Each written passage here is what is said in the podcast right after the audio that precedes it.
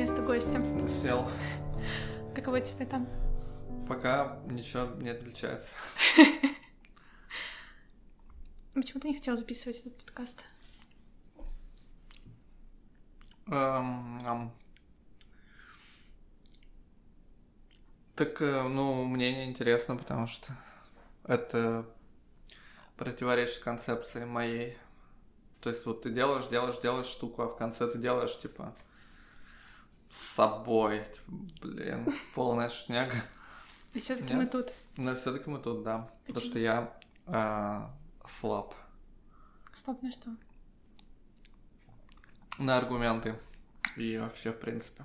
Ты просто поддался уговорам? Получается так, да. Получается, мы еще опубликуем? А Потому что... Может быть, да. Такое тоже может быть. Потому что я помню, что последнее было, ну окей, давай не будем публиковать, давай просто поболтаем. Слушай, я гибок в своих взглядах на мир. Открыт. Что, как тебе зеленый смузи? Э, Киви на вкус какой-то, да? Киви? Ну, киви тоже есть, да. Ну, не только киви. Всякого зеленого. Не худшее, что я пробовал в Mindbox е, так что пойдет. А что было худшее? Ой, прям так? Да не, ну слушай, я ляпнул. Про плохое я не буду.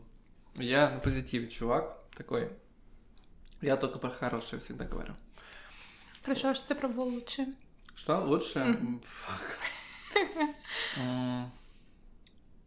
Из еды? Из напитков давай. Из напитков? Шмеля, шмеля, Свет, Не, не, не попробовал. Чёрт. М, Лучший напиток. А, крем-сода в Абисабе возле старого офиса в шка- возле старого офиса на Ленинградке. Вот, это был напиток богов. Мы тогда были молоды, свежие, ходили, обедали, пили его как амброзию. Было топово. А с кем ходили? С Ростиславом в основном. О. Ростислав Русланович. Есть у меня такой знакомый. Иногда с Игорем Геннадьевичем также. Отлично. Так, у меня есть вопросики. Давай. А, ты вот записал сегодня последнюю серию Мгм. подкаста. У тебя какие чувства по этому поводу? Ты чувствуешь, что что-то не закончил? Или типа так оно и должно было быть, вот закончится сейчас? Или есть еще там... Слушай, я профессионал, у меня нет чувств. Ну, типа, я просто делаю свою работу, прихожу и делаю раз за разом. На самом деле, ни- реально никаких чувств нет, потому что это довольно... Этот процесс довольно много занимает твоего... Ну, типа, ты в процессе, типа, вот должен всякое делать, за всем следить, чтобы записывалось, там смотришь там тайминг, не, не разряется ли ноутбук, нет ли тупежа, не забыть что-то спросить, и как бы вот это все очень не дает прочувствовать на самом деле ни- ничего. Ты просто вот на самом деле работаешь, как бы это тупо не звучало, потому что сидишь трындишь, типа не мешки ворочать. Тем не менее, рефлексовать особо некогда. И никакого особо, знаешь, там не было вот этого, что в конце мы начинаем такие с Никита, «А помнишь, как в 2013 году вот это все, типа ничего этого не было, к счастью. И все, поэтому ничего не чувствуем. Скучно, да? Могу веселее от- отвечать как Не-не-не. А, ну, я хотела скорее спросить про backlog. То есть у Мгм. тебя был backlog людей, которых ты хотела спросить, ты как-то рассказывал. Всё и так. получается, что ты не всех успел. Не всех успел. И не хочешь ли ты там доделать эту работу? М-м. Слушай, самое стыдное... Sorry, сейчас водичка попьем. Самое стыдное, что произошло, я назначил прям уже то ли два, то ли три подкаста, прям договорился. И я понял, что не вывожу в конце, ну, типа, тяжело. Там бы они и шли немножко подряд, потому что я не хочу публиковать. Ну, я очень люблю, знаешь, записывать, а потом через две недели, например, публиковать. Мгм. Ну, типа, теряется актуальность какая-то. Мне почему-то это важно, хотя, может быть, пофигу. Все профессиональные подкастеры так делают. Они приходят, типа, вот в офис, э, там, с утра до вечера три подкаста записали, потом, типа, на две недели есть контент. Так не умею. Вот. Я понял, что, типа, нет. И вот прям отменил, отменил, а были бы очень клевые выпуски с ребятами, но доделать не хочу. Ты сказал, не вывозишь. Почему не вывозишь? Сил нет. Типа вот про то, что ты говоришь, что много ресурсов отнимает. Да даже не, ну, казалось бы, ну, я с кем-то говорил об этом. Типа ожидания такие, что вот ты уже, ну, как бы у тебя меньше обязанностей, и ты можешь больше успеть. Мгм. Но у тебя при этом как-то вот и питания нет. и ты просто чувствуешь, что, ну, блин, либо очень плохо получится, ну, то есть, знаешь, иногда вот я прихожу и там тяжело в лучшем случае плохо получится, понимаешь? Типа, и ты понимаешь, что не надо, наверное. Ну, лучше не пытаться. Вот. А остальной бэклог, слушай, там... Ну, с Жорой мы договорились, что если я вернусь, то запишем обязательно.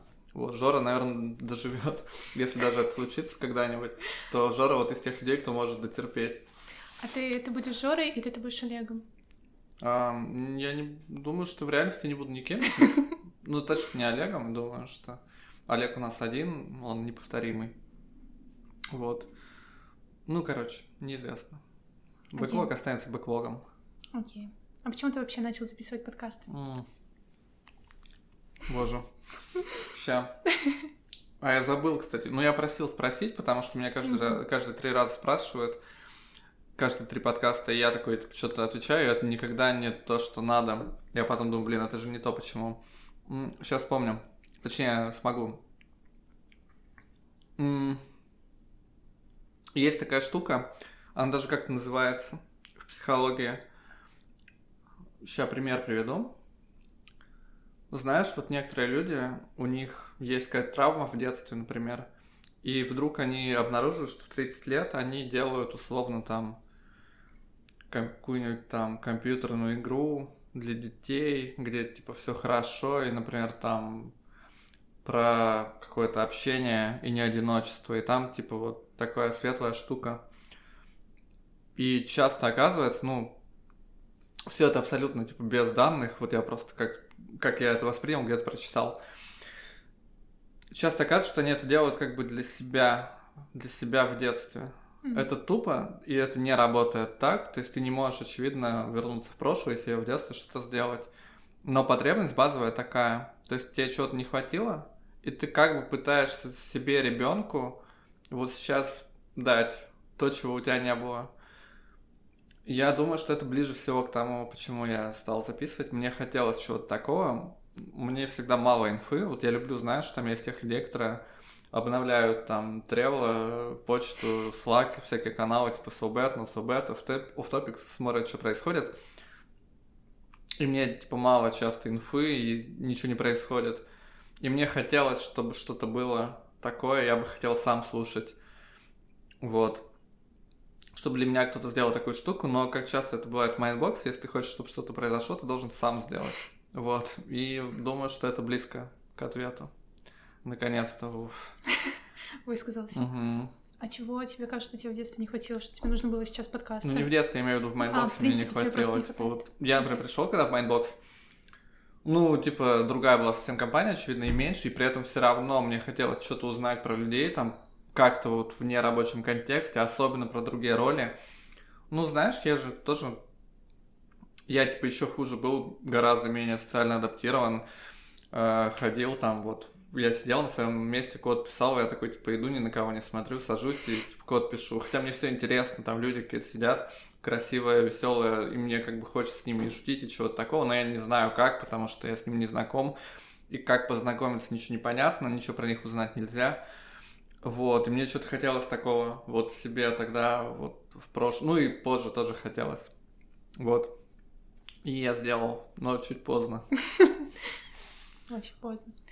А ты говоришь, что вот Mindbox сильно изменился, ага. и все про это говорят. А mm можешь назвать пару отличий, там, не знаю, пару-тройку?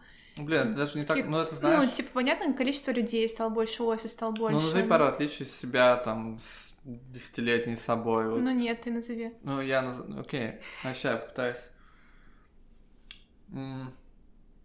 Слушай, точно было расслабленней раньше.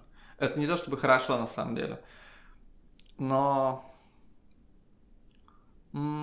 Компания была маленькая, но при этом как будто преуспевающая, как ни странно это звучит. Ну, то есть сейчас, может, там Ваня, Саша по-другому это видели, mm-hmm. очень может быть. Но у нас был совсем другой рынок, он был такой про большие компании, которые, которые с нами надолго, их немножко. Mm-hmm. Мы под них пишем код, который они, в принципе, захотят. Кода этого было относительно немного по текущим меркам. Там были задачи, условно, на там полчаса это было нормально, некоторые. э, там на день это была большая задача, больше, чем на день, ну, типа, были, но это такое, это не прям, что любая задача там больше дня. И как-то все это было расслаблено. Например, люди играли, не знаю, в переговорке на, на Xbox. И их очень умеренно за это дрючили, потому что, ну, по идее, все успевалось. Mm-hmm. Вот, как-то было проще, при том, что, наверное, ну, это все было долгосрочно не поддерживаемо и, ну, по-всякому. Это первое. Компания была моложе, как людьми, так и сама по себе. Ну, то есть она была ближе, знаешь, вот есть точка, большой взрыв, и там, типа, mm-hmm. вот все происходит, а потом, чем на самом деле дальше, тем в меньшей степени оно трансформируется за относительный mm-hmm. период. Ну, типа, компания была ближе к точке, когда, условно, Саша прочитал книжку «Как делать компании», там несколько книжек там про какой-нибудь э, Basecamp, еще несколько, и вот, типа, это еще было свежо, и там, ну, как-то все это было мельче, импакт каждого оказался больше, все, ну, ты, типа, знаешь, ты идешь там поле кораблей, ты на них наступаешь, все, и компания, и люди целиком, и при этом, ну, как-то вот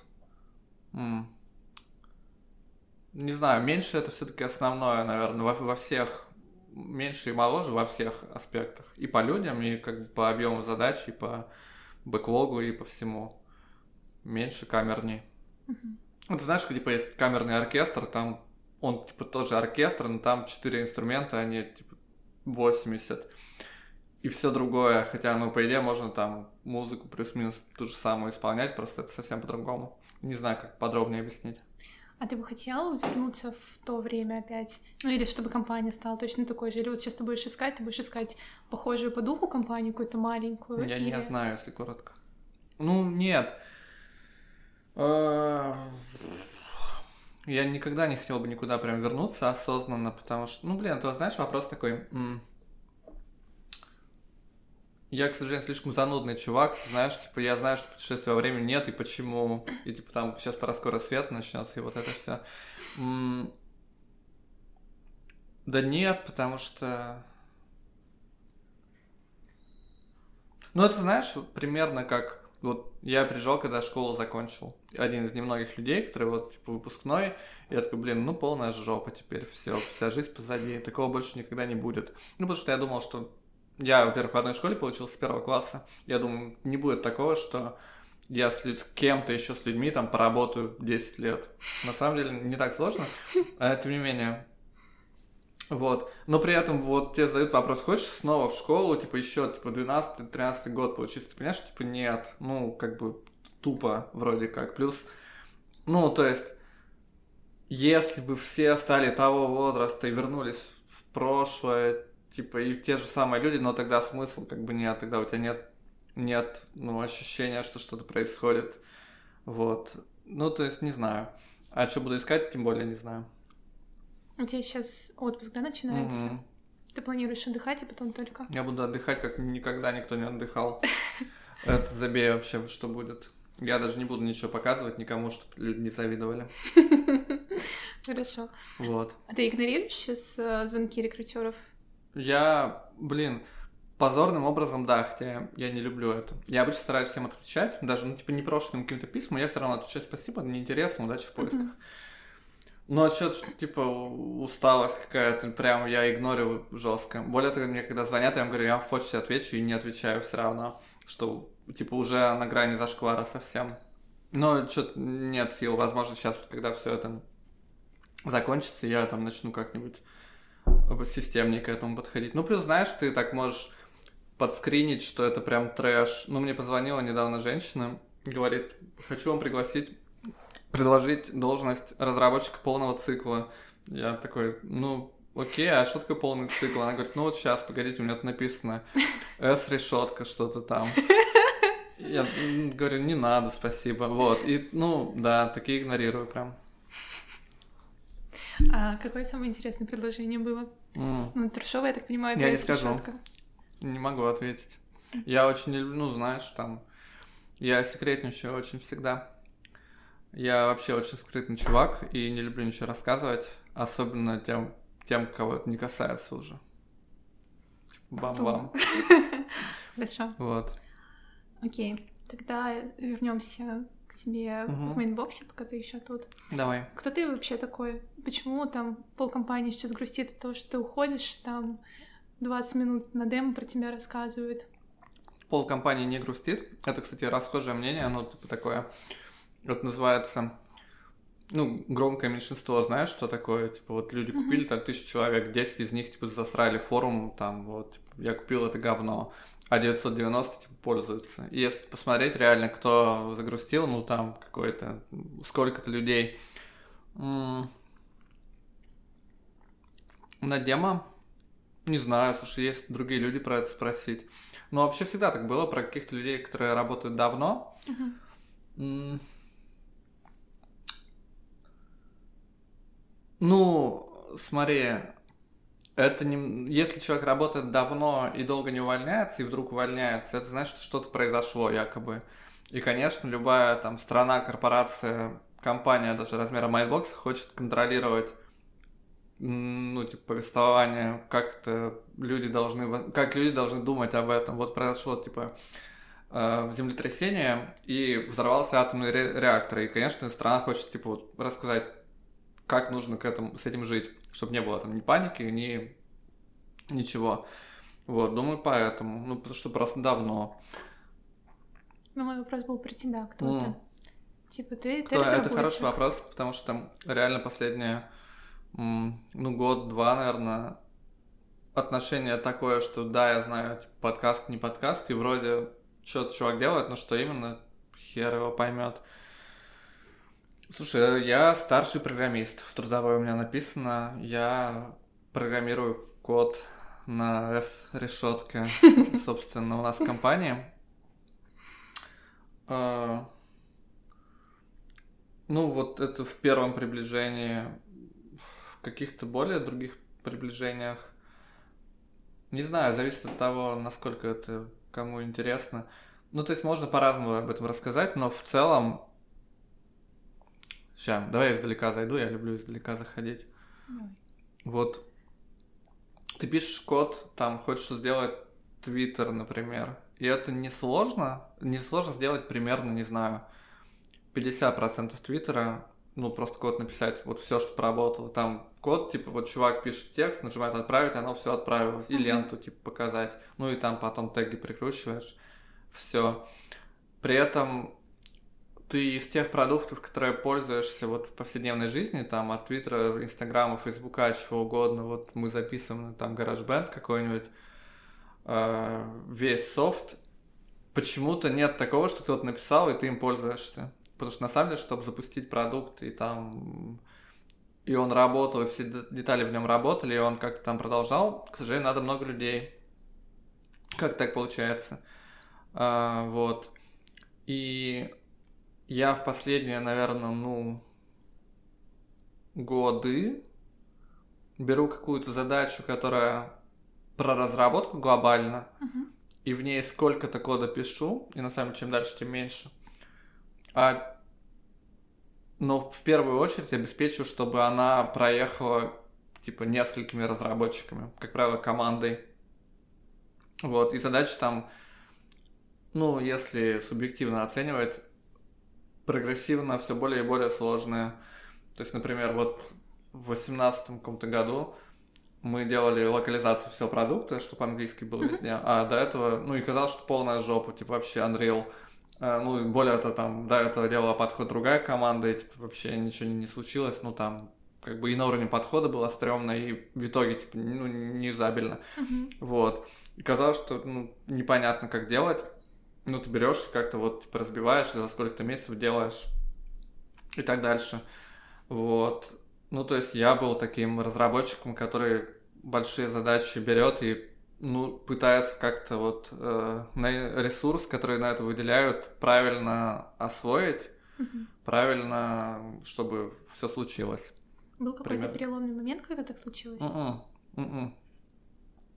Слушай, в реальности я был даже до Mindbox ов, ну, я честно до Mindbox а так, такие штуки делал, у меня до Mindbox а были, как, как у некоторых, я и там и увольнял, и нанимал, и, ну, условно, архитектуру какую-то делал, просто uh-huh. ты когда приходишь в новую компанию, ну, тебя не знают, и ты немножко откатываешься, по большому счету, в какой-то относительной иерархии.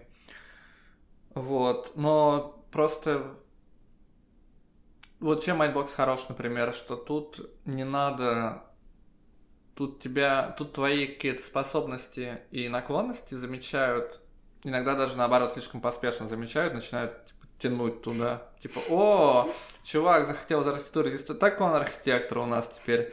Типа, все.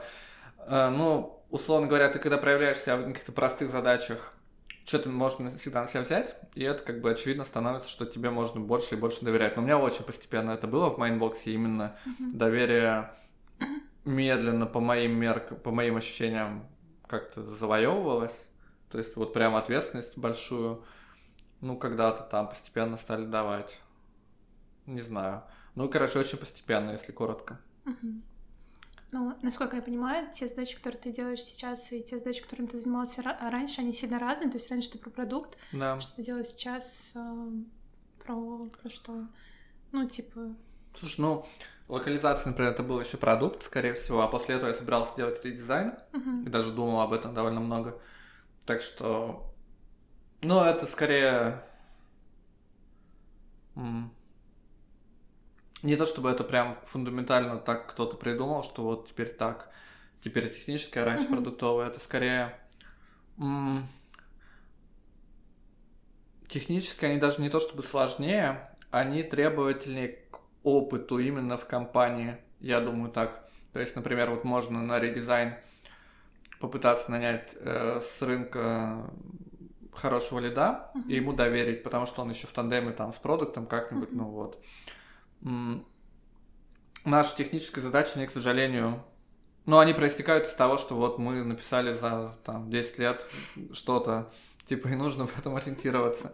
И нанять чувака с улицы, который именно в нашей кодовой базе вот, типа, решит задачу, наверное, можно, но он, во-первых, будет тяготеть больше к тому, что типа, все приписываем, это uh-huh. говно. Uh-huh. А это, ну, может быть, даже правильно, кстати, но на это сложнее пойти. А во-вторых, ну, как бы ему будет, его нужно будет как-то вот погружать.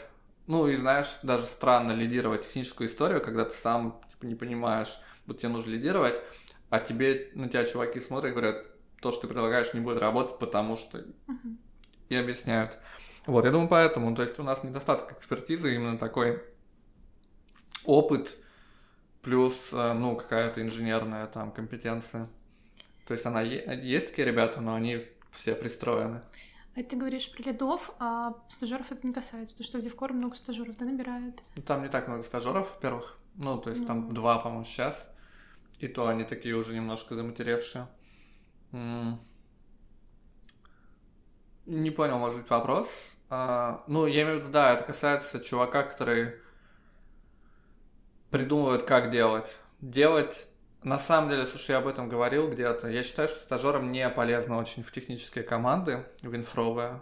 Это скорее ошибка. Все люди разные, понятно. Uh-huh. При этом, я думаю, твоя стоимость на рынке и даже в Mindbox будет в конечном итоге выше, если ты поработаешь над бизнес-задачами, особенно поначалу. Это сложно там доказать как-то, скорее на опыте. Вот. А почему? Потому что, давай так, бизнесовые задачи, они все-таки больше похожи друг на друга. Ты можешь там нейронку свою обучить немножко. Uh-huh. И тебе надо ее обучить, потому что тебе все равно придется где-нибудь, как, ну, ты можешь стать инфровым чуваком, например, только, но это сужает тебе сильно вакансии, во-первых. Uh-huh. Во-вторых, инфровые задачи, они как правило, как ни странно, более творческие. Ну, то есть они именно вот про конкретную проблему конкретной компании в конкретном году. Вот, ну, там, смотри, бизнесовые задачи, они все в каком-то приближении сводятся к чему? Вот у меня есть админка, в ней типа страница, на ней кнопка.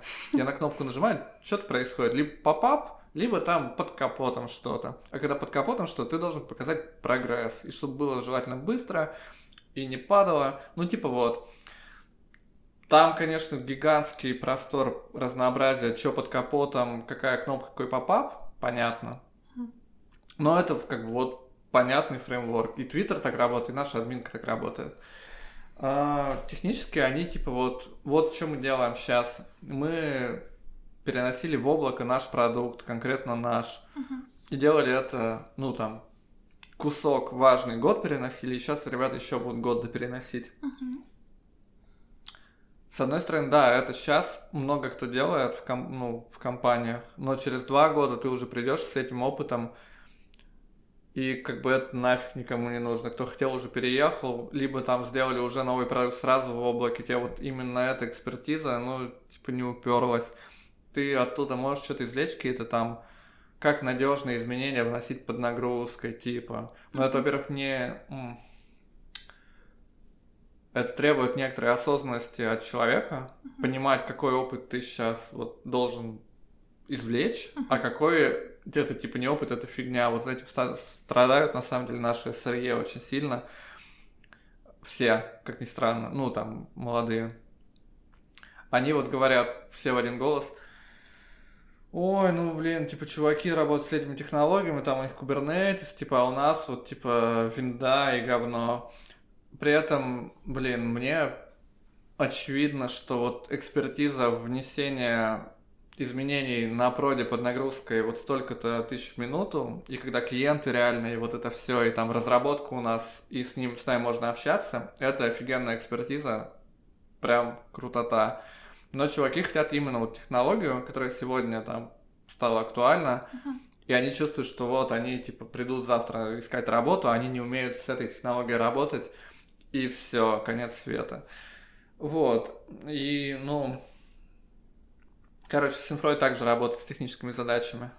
Типа, там нужно, ты там получаешь опыт, как бы, какого-то второго, третьего порядка про, про то, как работать но, к сожалению, программисту нужно именно типа, чуть поверхностный опыт тоже получать. Я так считаю. Может, ты не прав.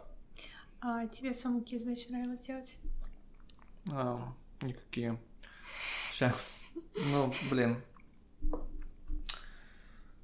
Ну, что значит нравилось? Ну, Давай смотри, так. смотри, если бы сейчас не, ну, не твой ход, и тебя бы тебя пригласили mm-hmm. бы в продуктовую команду, ты бы пошел такой типа Я пошел, да. А, ну, блин, я отвечу по-читерски. Мне, во-первых, не нравились задачи, как правило. Почему? Потому что скучно. Ну, это, я думаю, что моя личная история. А что значит скучно? Ну, скучно, Ну, правда. типа, там они... А, ну, типа, мне не интересно, смотри. Мне вот... интересно проектировать? Давай так, не, сейчас, сейчас объясню. Вот ты делаешь задачу, допустим, она суммарно занимает 4 месяца, угу. и там Работает это так. Первые две недели ни хера непонятно вообще. Потом месяц, типа вот какой-то риск, но ты делаешь, делаешь, и все меньше и меньше неопределенности. Потом тебе две, два месяца с половиной еще нужно доделывать, чтобы все было доделано. И вот доделывать неинтересно, почти никому на самом деле. И ты можешь это как-то геймить, ну, типа через эго, через там какие-то плюшки, типа доделать сам по себе ачивка – и ты ставишь там галочку, и тебе прикольно. Там на всех клиентах запустил, там ура. Но интерес технический, он пропадает сильно раньше, и ты должен там искать какой-то другой интерес. В этом как бы хитрость, как долго работать и плюс-минус что-то, что получалось. Ты должен постоянно себе как-то вот находить интересы, даже когда их задач самой по себе нет. Uh-huh. Ну, моя, опять же, фишка, возможно. А, плюс мне всегда было интересно, следовательно, даже не плюс, задачи, которые я считал максимально полезными. Ну, то есть, вот ты думаешь, хорошо бы больше денег зарабатывать, а больше денег зарабатывать на Западе. А для Запада нужна локализация. Вот, делаешь локализацию. Ну как? Говоришь, Саш, давай я сделаю локализацию. Как, ну, примерно так работает распределение эпиков по командам. А более того, после этого я был готов делать редизайн, потому что там слов-сервис.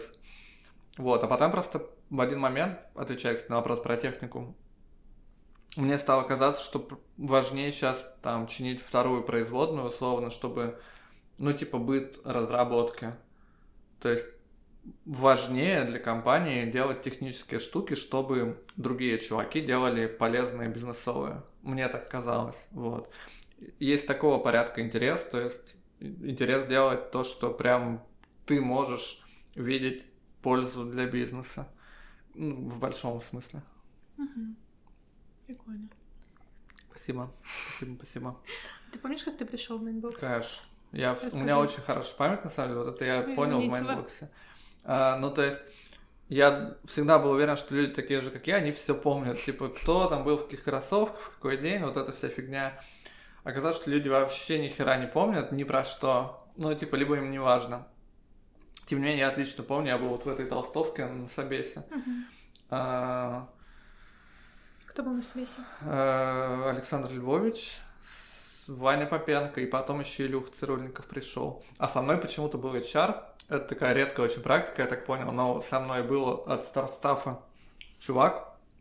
Вот, я пришел и что-то отвечал. А что, HR, она представляла твои интересы? Да, что? по идее, да. Я думаю, там, знаешь, как-то то ли... У нас такое изредка бывает, там кто-то хочет посидеть на собесе, тихонько послушать, как оно происходит. Якобы там для потом вакансии полезно там рассказать, что будет на собесе, например. Или как там Например, у нас был период, когда мы никого не брали на собесах, ну, то есть нам подгоняют, типа, 100 кандидатов, мы ноль берем, и человек давайте мы посмотрим на ваш собес, а то как-то, ну, странно, вот. И, видимо, он также пришел, что в iPad втыкал, до этого меня по скайпу, кстати, Саша собеседовал, что фриково звучит немножко, но был, было такое, вот. Я пришел, всяко там отвечал. Сказал, что если поеду в Москву, то к вам больше никуда собеседоваться не буду. А ты, получается, прям переехал сюда, угу. устроился, угу. и вот сколько ты в Москве, столько ты тут работаешь? Да, более того, накануне этого дня Барселона играла в Лиге Чемпионов э, с Миланом, и им нужно было выиграть как минимум 3-0 и не пропустить ни одного гола. И вот я в гостинице смотрел на без звука на каком-то сратом телеке, типа в дешманской гостинице, и Барселона выиграл 4-0. Это был самый счастливый мой вечер за этот год, наверное. Вот, такая история. Это было после Собеса? Это было до накануне Собеса. Накану... А, ну, накануне сказала. Накануне Собеса. Вот, и еще это было на Динамо. И Динамо тогда как стадиона не было. Момент. Твой смузи руинит немножко подкаст. Тем не менее, не было стадиона, и мы шли, короче, в обход стройки, по каким-то, ну, типа доски, как, как в Перми, честное слово. Вот идешь, типа грязь, вонь, типа Петровский парк, вот это, типа, в каком-то раз, короче, раскуроченном состоянии, все грязно, и ты идешь по каким-то льдам от метро до офиса, и я думаю, ну, блин, ну и жопа. Типа, куда надо было в центре где-нибудь найти. Мне казалось, что Динамо это, типа, ну, далеко. Вот, я пришел, и всякое, все, все было а, хорошо. А что, что там сейчас лучше, что ли, Динамо? Че? На Динамо сейчас лучше, что ли? Ну, сейчас стадион построили, убрали леса и заборы, стало ну, хорошо. Ну, подожди, мне кажется, я там не так давно ходила, пару месяцев назад, и там какая-то... Это... Все это нормально, мне кажется. Ну, не знаю. Ну, ты просто... Сам Петровский парк, он такой, типа, грязненький, когда, ну, как все парки, наверное, в России весной. Ну, в общем, там лучше стало, честное слово. Хорошо. А ты, получается, в той же квартире живешь? Mm-mm. А. Нет, но да, я, я сразу стал снимать близко. Да там вообще все офигенно было, типа это был а, ну, как знаешь, типа сказка началась. Вот мне, например, в Перми говорили, знаешь, типа, когда отговаривают все время люди же добрые, они хотят тебе как-то вот, чтобы ты чувствовал, что ты неправильно делаешь, советуют. Говорят, вот ты сейчас ходишь на работу 15 минут, типа, а в Москве будешь там на электричке, потом на автобусе. Я в Москве ходил 10 минут быстрее. Более того, я вот... Все было... Короче, я шел, из... выходил из дома, если был дождь, я мог пройти под деревьями, не промокнув, типа вот почти весь путь. Офигенно. И только одно меня бесило, что где я переходил дорогу, в одном месте, прямо возле офиса, там, типа, ну, нельзя было переходить, и меня машина могла сбить. Uh-huh. И я что-то на выходные ушел, потом в понедельник прихожу, там зебру нарисовали, вот ровно где я хожу. Я такой, ну, спасибо. Короче, все было хорошо. Вот. А когда вообще сменили? Стало ли тогда плохо, или когда его сменили, спрашиваешь? Э, да, ну, что изменилось в твоей жизни? Ты mm. квартиру раз снова Там все сразу сменили. Нет, это был еще прошлый офис на Ленинградке. Mm. Там как-то приурочили к офису распил команд. Короче, когда пришел, было две команды. Одна, типа, нелюбимый младший брат такой, типа, а второй любимый, любимый старший. Старший это была технологическая команда, продукта называлась. И я, конечно, ну, знаешь, как всегда как говорят, есть команда крутая, есть типа, команда, которая все остальное делает. Ты хочешь в крутую команду, но прямо с улицы туда не брали совсем, я так понял. Саша мне так сказал, может, только меня не хотел брать. Вот, и, конечно, мне подгорело немножко, но поработал я в этой команде второй, э, со всеми стал лучшими друзьями и, в общем, даже не хотел уходить, но команды стали пилить на три. Uh-huh. И, короче, это новый офис, и команды новые стали, и все стало по-другому вообще, и вообще стало хуже и лучше, и по-другому совсем. Поэтому, когда поменяли офис, все поменялось. Началась, начался золотой век, короче. Мой. Подожди, это, это третий офис сейчас? Это чуть ли не пятый офис. Я первые oh, два, по-моему, не застал, но они все время были где-то, знаешь, в районе Савелы Сыщевки. Вот. Третий был на Динамо, четвертый на Ленинградке, пятый вот этот, по-моему. Сейчас Кудрин набежит в комменты, скажет, до этого еще было два офиса. Ничего про это не знаю, наверное, были. Вот. А что, расскажи про вот эту команду. Это была лучшая команда в моей жизни. Первая и последняя, думаю. Ну, типа, идеальная команда. А с кем ты работал, что вы делали? Ну, слушай, мы делали все подряд, на самом деле, как ни странно. Но мы весь прод поддерживали с какого-то момента. И рассылочки долго делали, и сегментацию твои любимые тоже делали, и что мы только не делали, и голосование любимые ваши тоже делали, и логи операций мы делали, и что только мы не делали, ну как там в последовательные года, и все это время фоном мы поддерживали, ну там, там Игорь Кудрин сидел с нами, я сначала думал, что типа нахера он нужен, типа какой-то угрюмый мужик, типа еще и админ. Но оказалось, что это идеальное было решение, Игорь лучший чувак. Тем не менее, ну вот мы работали, работали, я дико срался со всеми, кто там был, ну, практически, кроме Игоря, может быть, как раз. Так кто там был? Ой, ну, а там из этих людей, там Никита остался живых, только все, по-моему. Ну, там Мишка был, про которого многие знают, Кузнецов. И, ну, Игорь Бурый такая одиозная личность, наш первый архитектор, там присутствовал удаленно mm-hmm. большую часть времени. И в разные времена мы еще брали ребят, там был золотой состав, с которым мы до сих пор дружим, как можем. Там была Аня и Валя Шабанов, вот кто его застал, он тоже пришел изначально в Div 3. Mm-hmm. Вот, было офигенно. А, Ростичек, конечно, ты чё? Ой, сори. Ну, Ростик чуть позже пришел, как-то я от офиса не смог до туда дойти. Но да, Ростика тоже туда заманили быстро. Вот, мы сидели, пихали всякие штуки в продукт, писали, там было весело очень. А потом вас э, разобрали по командам? Еще Да, ну, слушай, там потом как-то было давление делиться. Ну, прям, да, не, не супер комфортно. Это, это скорее к плохому, про который я не хочу рассказывать, но... Ну ладно. А лес когда был? Лес чудес. А, позже был. Ну вот. Слушай, 19 наверное, да, 19 год, думаю, был. Ну, у вас уже после Dev 3 разделили после, на команды да. и потом уже... После Dev 3 случился DevR и DevX, по сути, вот это как бы uh-huh. артефакт, осколки Dev 3, плюс там uh-huh. как-то по мелочам. Вот. И где-то на... Ну, спустя полгодика, думаю, случился лес. Да, слушай, лес такое, на самом деле, но мне не нравился, кому-то нравился. Не то, чтобы прям какая-то фатальная штука. Не то... Я не знаю, ты, может, наслышана как-то лишнего. Но это не так было прям... Не так сильно отличалось от того, что было всегда и того, что сейчас. Ну, рассказывают, конечно, что это было там максимально... А, фигня все. Ну, короче, для меня, на самом деле, повлияло сильно, потому что это реально жопно, когда ты архитектор и пытаешься задачу, типа, разбить не на своих братанов, которые сидят, ты знаешь, mm-hmm. что они нормально сделаны. Ты должен, по сути, задачу планировать, исходя из, там, как минимум среднего разработчика, как максимум, типа, в расчете на самого слабого. Ты задачу пишешь, понимаешь, а вдруг ее возьмет, типа, чувак.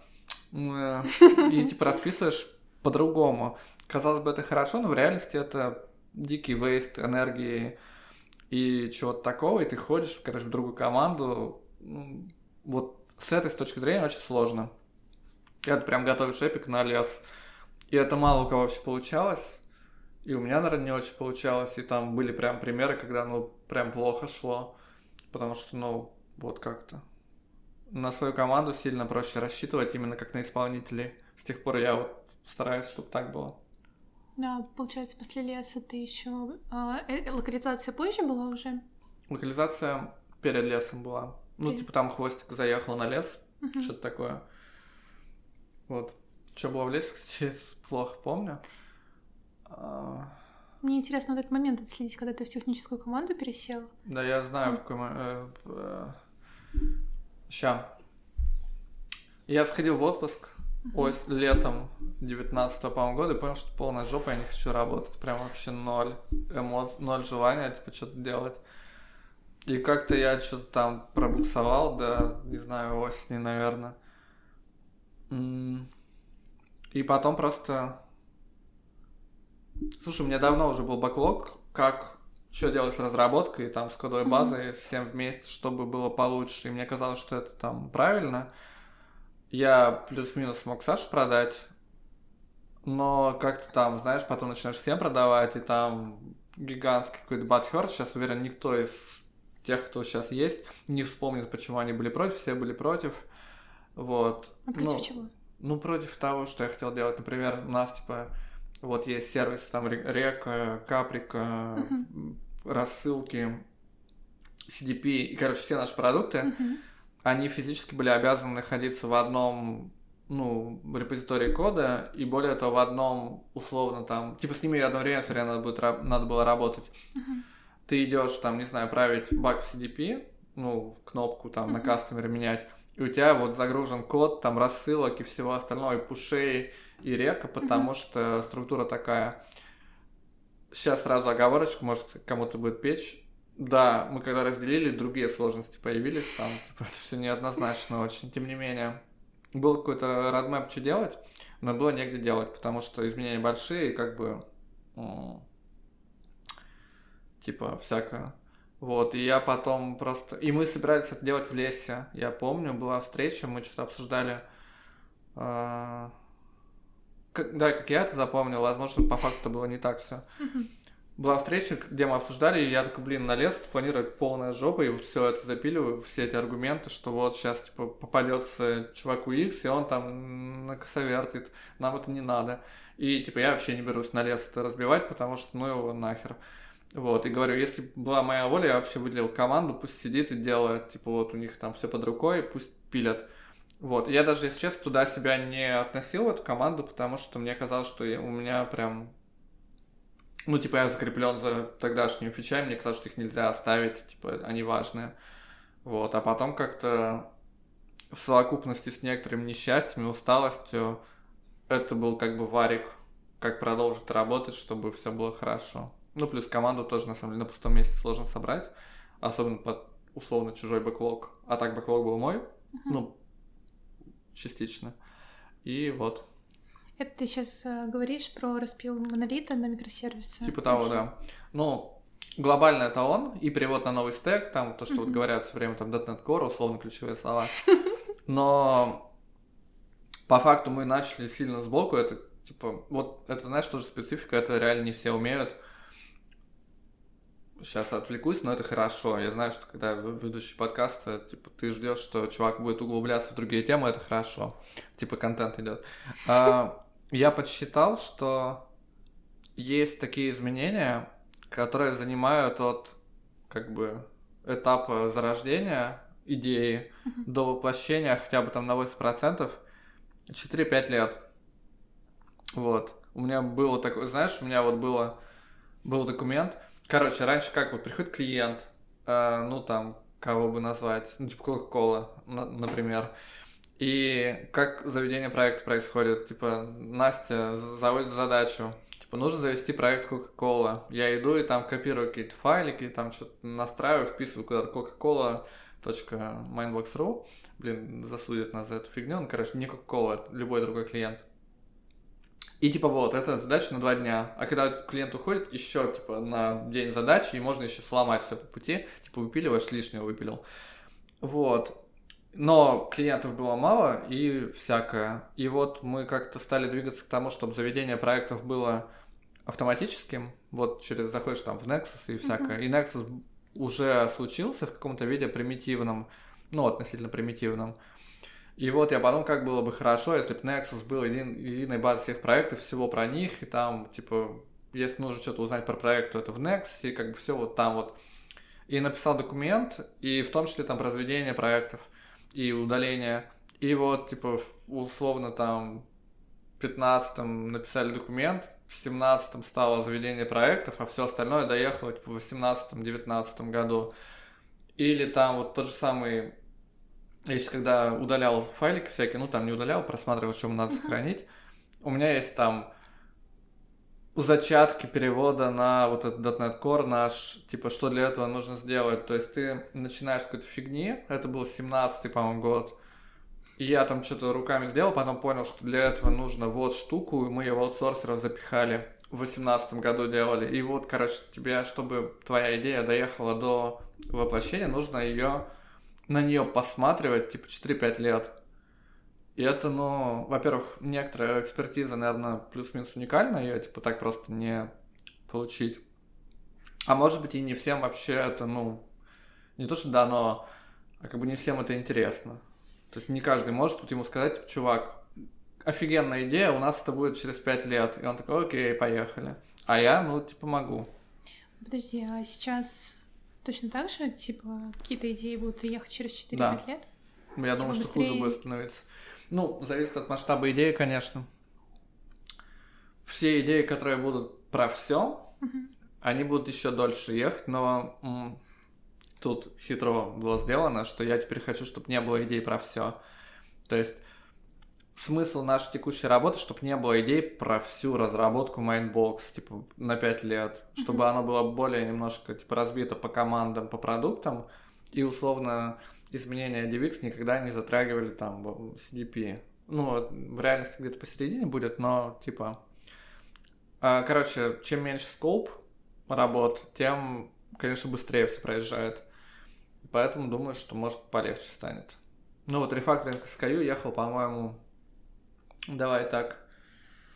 Ну, наверное, полтора года, думаю, полтора. что. Ну, от э, обсуждений, там, mm. от модели. Ну, то есть, вот я когда был в девятнадцатом году 20 спринтов DivX, мы с Серегой в том числе, там, он мне показывал эти схемки, обсуждали, вот, и когда-то он там проехал в конце 20-го, вот. Но это помельче, типа, идея, чем глобальная переделка там всего. Ну, думаю, что да, так и будет продолжаться.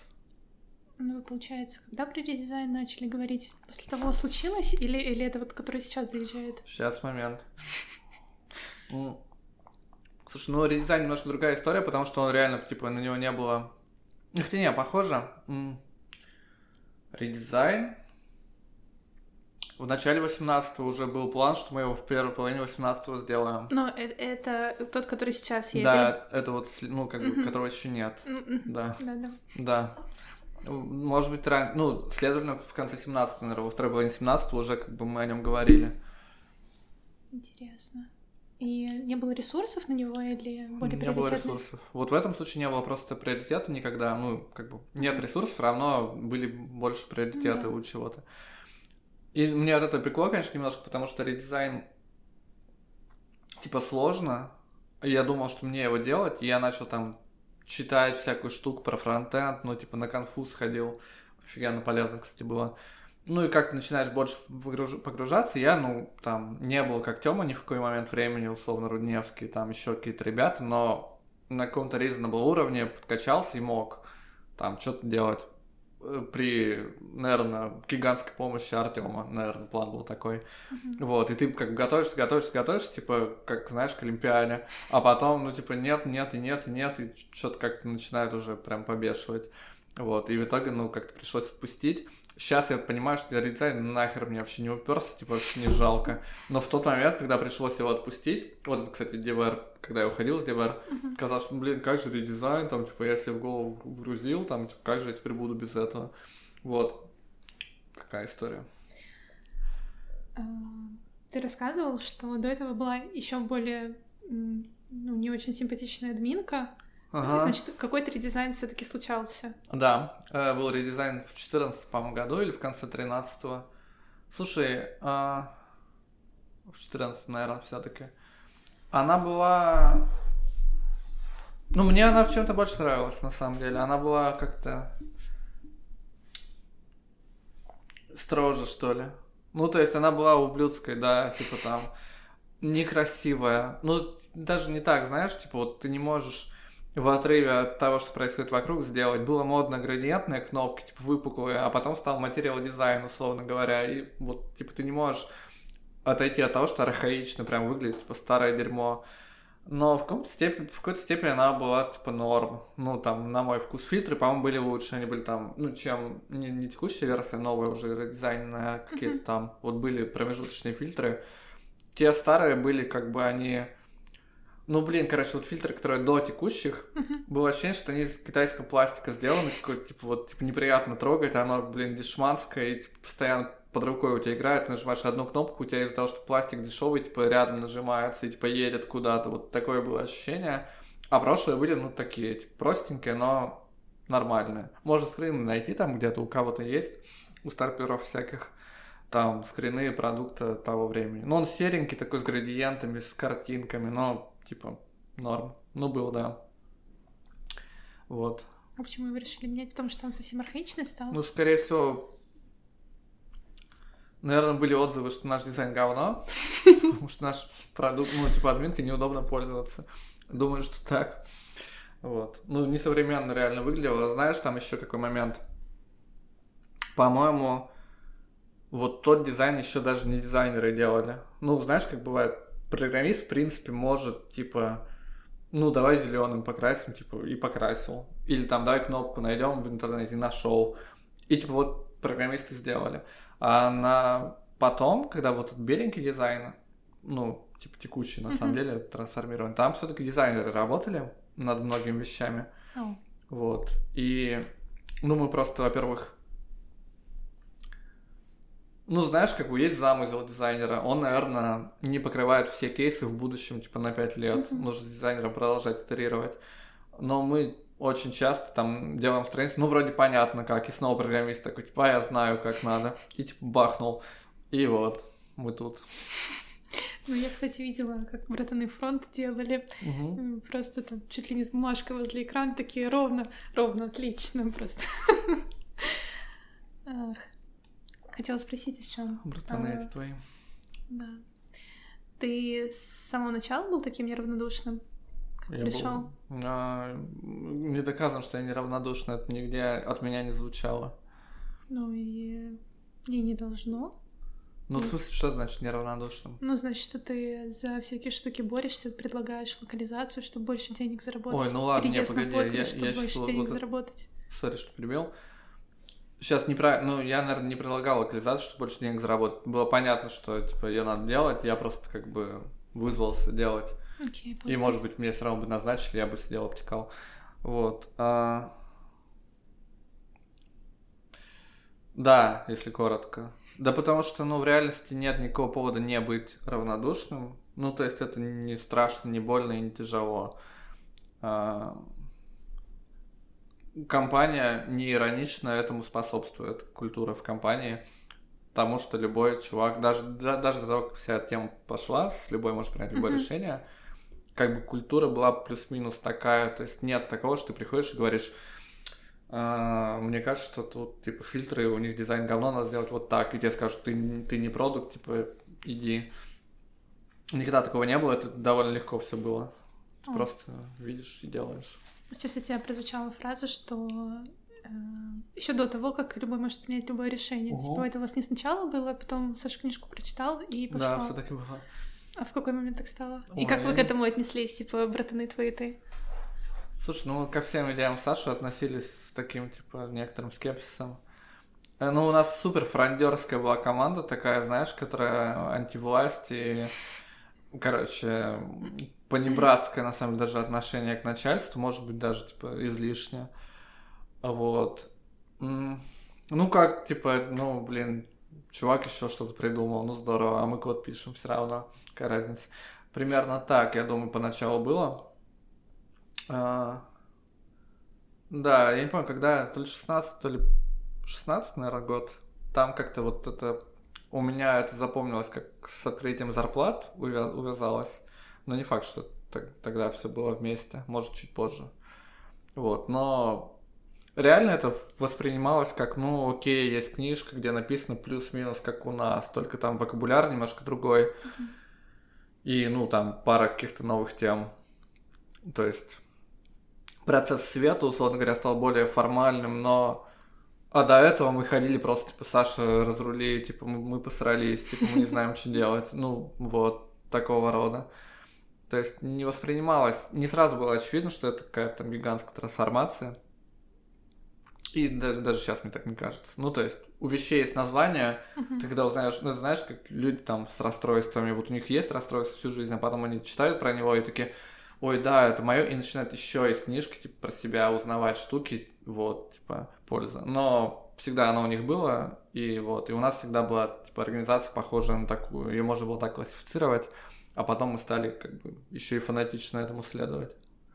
А что изменилось вот в тот момент, когда Саша книжку прочитал? Ты сейчас сказал, что а, открыли зарплаты, а что-то ага. еще? Ну, там, ладно, форматизовали Авета. Слушай, ну вот мне кажется, что ничего. То есть от открытия зарплат, по-моему, больше был эффект, чем от условно провозглашения там бирюзовой организации. Плюс оно же там не то чтобы, ну, единомоментно как-то случилось. Типа стало понятно, что вот этот такой вектор. Я книжку так и не читал, если что. Ну, типа... И поэтому, не знаю, ну, ничего не поменялось по большому счету, мне кажется. Наверное, все поменялось для некоторых людей, там, у Саши в голове и у Вани, может быть.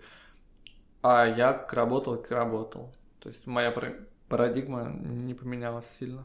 А когда зарплаты открыли, какой эффект был? Mm.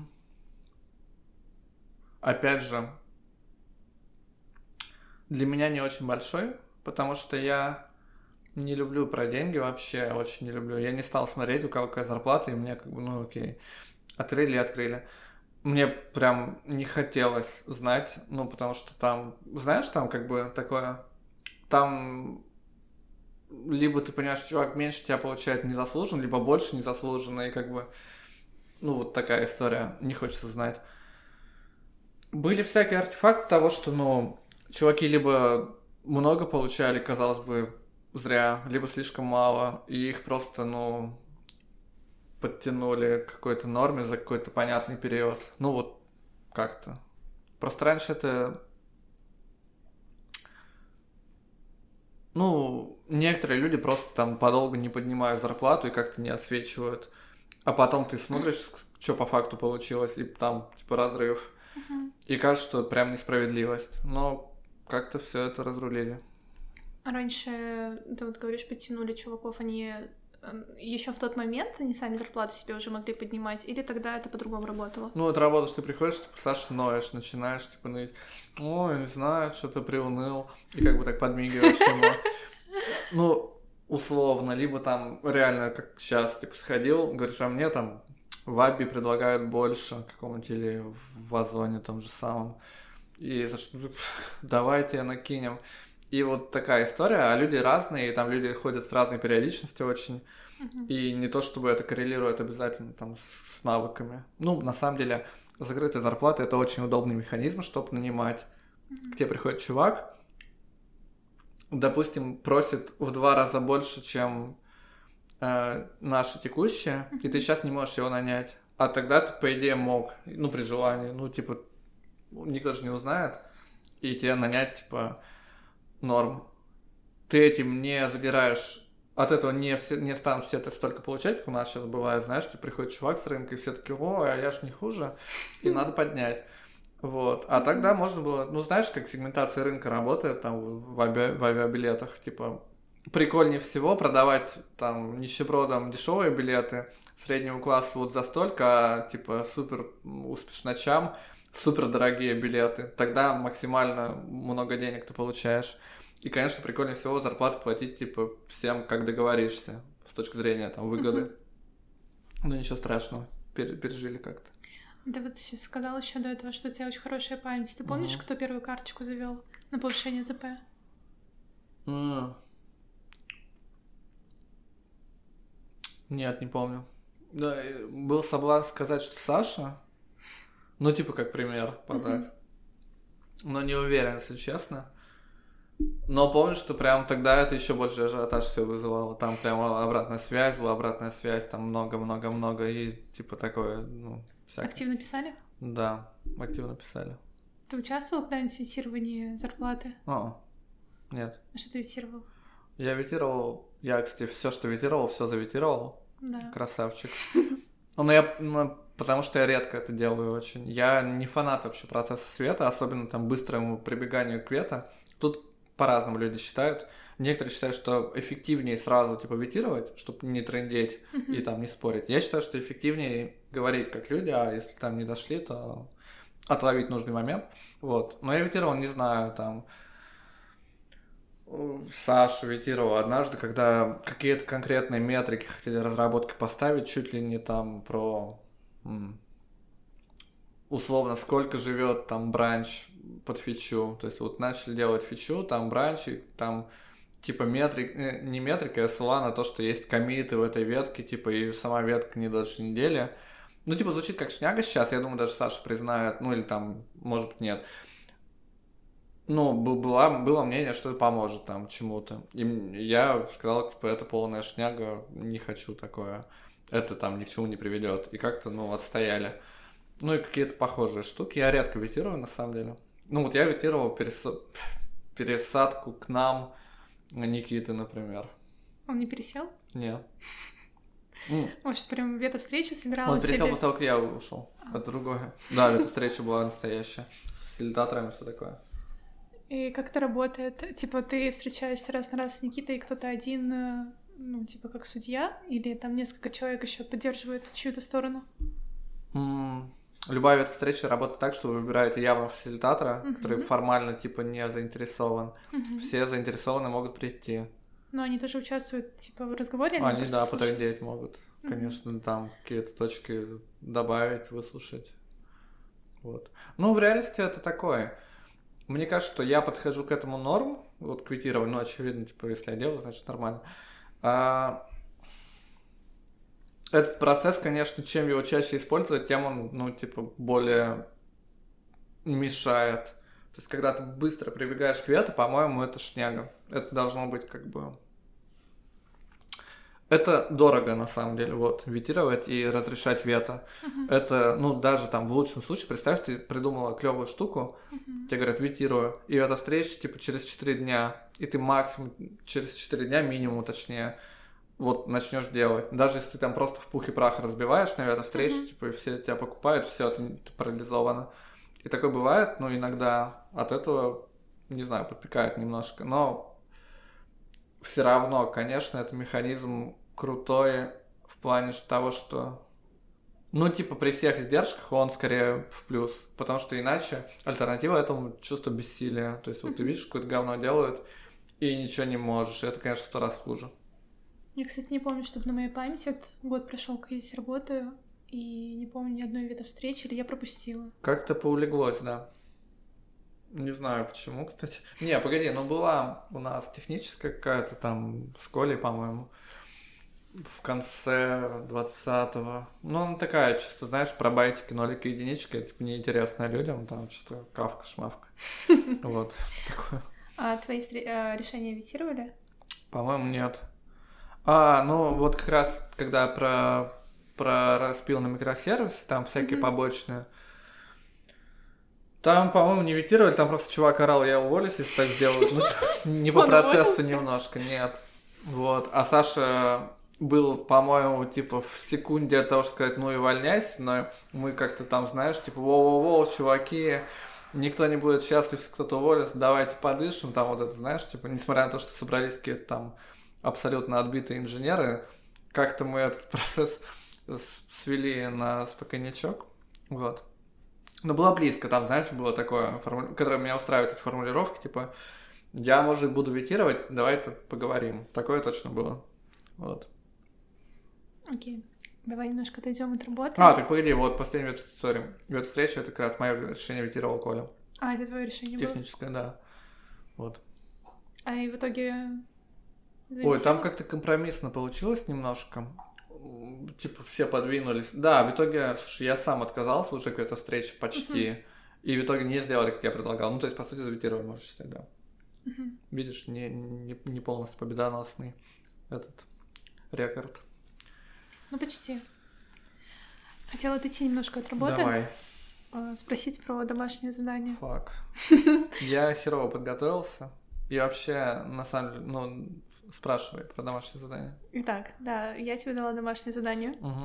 Как звучало? А, оно звучало так, что ты мне должен что-то посоветовать, что ага. сделает меня лучше. И каких-то рамок я не давала. То есть да. это не касается работы или чего-то еще. Да. Я, ну вот это, как, как к этому не был готов. Ну тут вообще не просто. Ну, потому что высокая база и вот это все. А, смотри, я меня это как-то выбило из колеи, я вообще не люблю домашние задания, очень, я двоечник по своей натуре. И я что-то вспоминал, знаешь, как вот эта извечная дилемма, а, судить по себе стрёмно, неправильно, но лучше все равно ничего, типа, нет никакого механизма. Поэтому я судил, конечно, потому что мне в свое время как-то было полезным, uh-huh. помогло. И как ты пытался пересечь с тем, что там может быть тебе полезно, но в итоге, наверное, не очень. А еще как-то я в дефолт скатился. У меня есть штука, которая я, в принципе, наверное, там за последние 8, там, сколько-то лет, 10, иногда советовал кому-то. И тут нового почти ничего нет. То есть, если кто-то со мной давно общается, сейчас у них будет по пунктикам. Хотя нет, одно есть. А, поехали? Погнали. А, книжка «Понедельник начинается суббота». Почему? Братья Стругацкие. А это книжка про смысл жизни – более того, про смысл жизни программиста, как ни странно, хотя это книжка из там 70 какого-то года. Uh-huh. Там программист такой, типа, он приходит в зал, и там машина, типа, размером с зал, и он на ней программирует. А... Сейчас водички, смузи опять.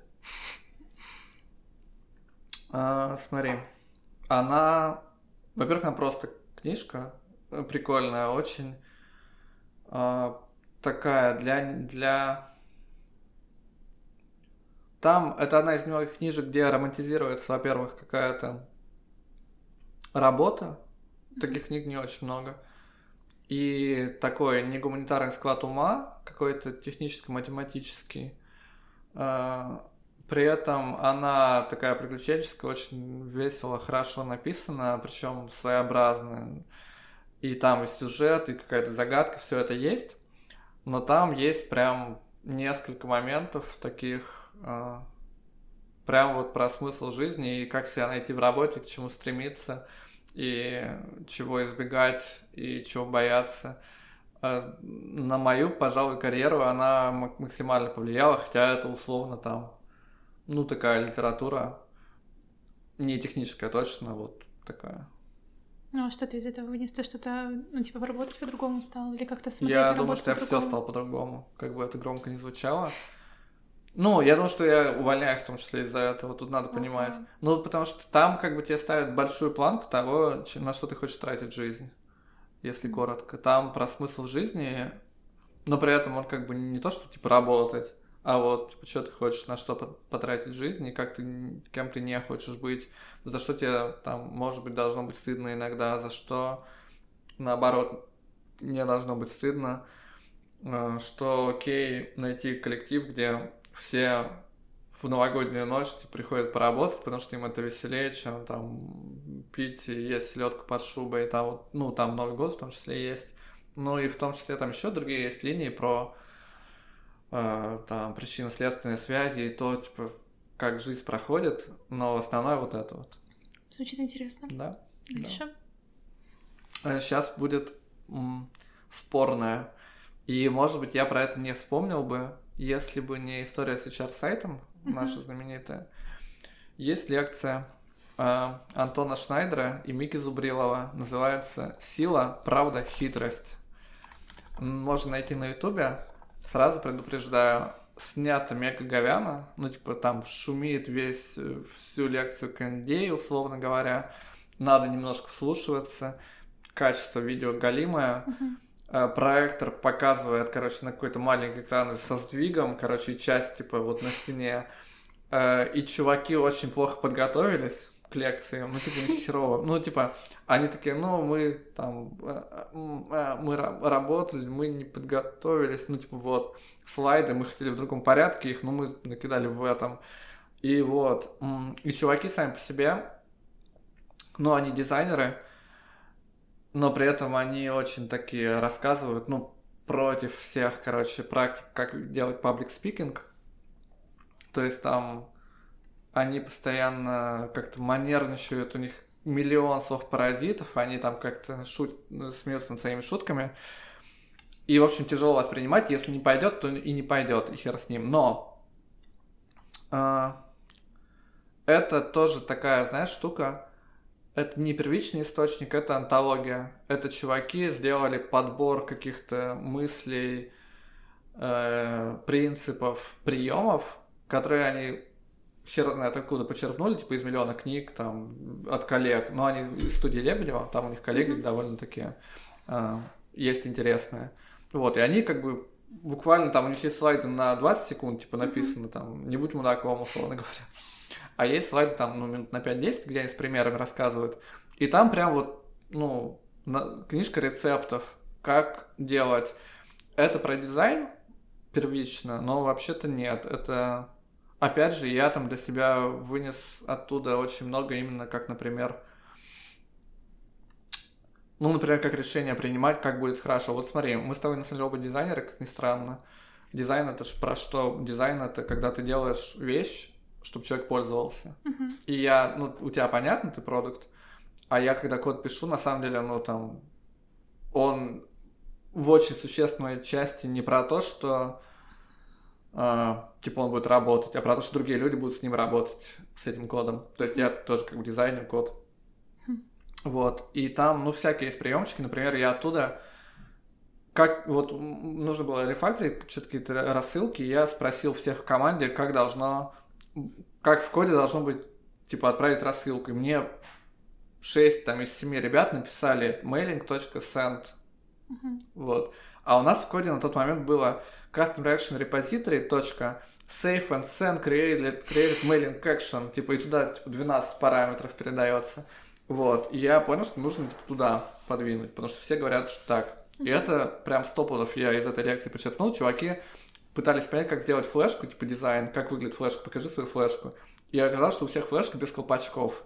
И они сделали флешку без колпачка, типа, потому что колпачок нахер не нужен, никто им не пользуется. Uh-huh. Вот, и там, ну, всякие такие приемчики, в принципе, про то, как быть молодым профессионалом, и там про осознанность и всякое такое. При том, что контент очень херово подан, и сомнительными чуваками, давай на чистоту, ну там, я к ним с уважением, но это не очевидно, за что оно должно быть. Вот, тем не менее. Окей. Это, по-моему, 10 или 11 года лекция. Окей. Пойдет? Да. А, тут у меня, блин. Ладно, давай статейка теперь. Пойдет? Да. А, статья. Ой, ой, много кому советовал, без обид, но она хорошая. Есть чувак Джоэль Спольский, не знаю, слышал ты или нет. Нет. Это такой, ну, технический слэш философский писатель про разработку из 2000-х. Статья 2002 года называется Fire and Motion, то есть, ну, там, по смыслу это типа огонь с перебежками или что-то такое, или огонь и движение. Uh-huh. Это в военной терминологии. То есть огонь это в плане, типа, ты стреляешь, uh-huh. а кто-то бежит. Uh-huh. А, статья про многое сразу. Начиная с того, что он говорит, иногда я типа вообще ничего не могу сделать, просто типа ленивая жопа сижу, типа ничего не делаю, почту проверил сто раз, типа посидел, что-то потрендел, ноль вообще и, и аутпута. И вот там, ну, во-первых, ты сразу чувствуешь, я чувствую в этом, типа просто, ну, ой, так бывает, окей, спасибо. И там дальше рассказывается, что, в принципе, с этим делать.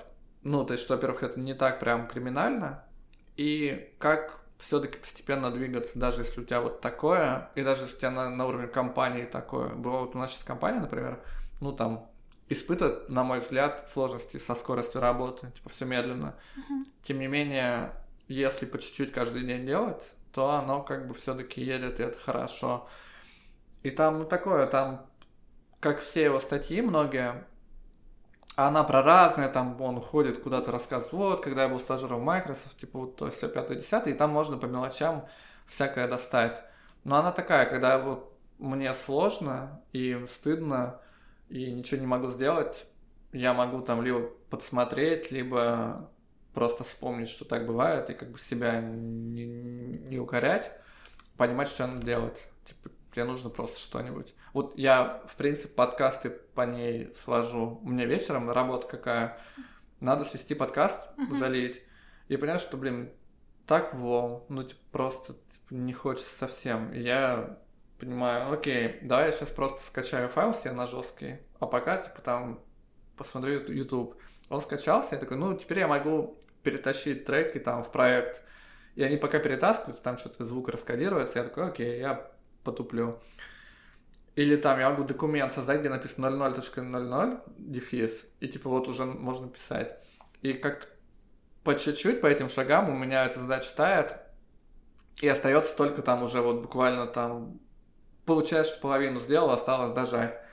Вот. И, ну, в работе повседневной можно что-то для себя подчеркнуть. В работе у тебя тоже такое э, иногда возникает, что не хочется делать? Постоянно такое возникает. На самом деле, ну там вот про это, там в том числе говорится, тебе как продукт надо это понимать. Типичный разработчик пишет в день код 2-3 часа. Остальное время он болванит. Ну, по, по большому счету, иногда меньше, наверное. Это как бы 2-3 часа, это типа хороший день. Иногда он типа 15 минут что-то делает. Это грустная правда, и, наверное, можно пытаться нанять чуваков, которые сидят, типа, колбасят. Но, как бы, с кем я общался, все как бы сводятся к этому. А, вот. И да, в работе у меня, конечно же, тоже такое бывает. И, ну, там другие есть еще приемчики из всяких мест. Как себе заставить что-то делать, или там, как не притворяться, что что-то делаешь, когда ничего не делаешь. Вот. Но да, у меня бывает, конечно. Я ленивая жопа бесконечная. Вот это, как бы, знаешь, откуда-то взялся миф про мою продуктивность когда-то. Может быть, уже нет его, и хорошо. Ну, типа, я на самом деле супер ленивый чувак, я мало делаю и много переживаю об этом, и все. Звучит знакомо. Да. Я бы уверен, что у тебя такого не бывает, кстати. Mm-hmm. Видишь, все люди так со стороны кажется, что все работают, а я типа чмо. Там про это тоже написано немножко. Пойдет? Да, берем. А, жизненная история совсем не про работу. А, я начал думать, как бы диверсифицировать и в игрушки увести компьютерные. А, игрушка называется To the Moon. К Луне, иными словами. Это мега... Ну, это, во-первых, жанр скорее интерактивного повествования. То есть это не то, чтобы прям вот ты там стреляешь или что-то такое. Там есть какой-то процесс игры, что-то надо нажимать, но он скорее там вторичен очень сильно. И сделана она эстетически спорно. Там какая-то типа, мега странная перспектива в графике и пиксельно. И, короче, никто это не любит на самом деле, но игра про редкий сюжет, ну, по меркам игр точно редкий. Он нетипичный. Там довольно живые диалоги ребят, ну, каких-то героев. Uh-huh. И я не знаю, чем она конкретно делает, а, лучше тебя или не делает, но у меня было ощущение, что я как-то вот стал. Она про доброту, на самом деле, и про мечты, и про все такое, и про сложные решения. То есть, ну, ты можешь о ней думать по-разному. Uh-huh. Она не, не длинная, ее можно пройти там условно за вечерок. Uh-huh. Но там, ну, короче, вот такая трогательная история, небольшая, а, очень добрая, очень такая прикольная. Это похоже на то, когда ты выбираешь ну, ответ на какой-то вопрос, и от этого зависит сюжет, какой дальше будет. Это не, ну, там нету развилки сюжетов в этом uh-huh. плане, то есть она там прям сюжет-сюжет. Uh-huh.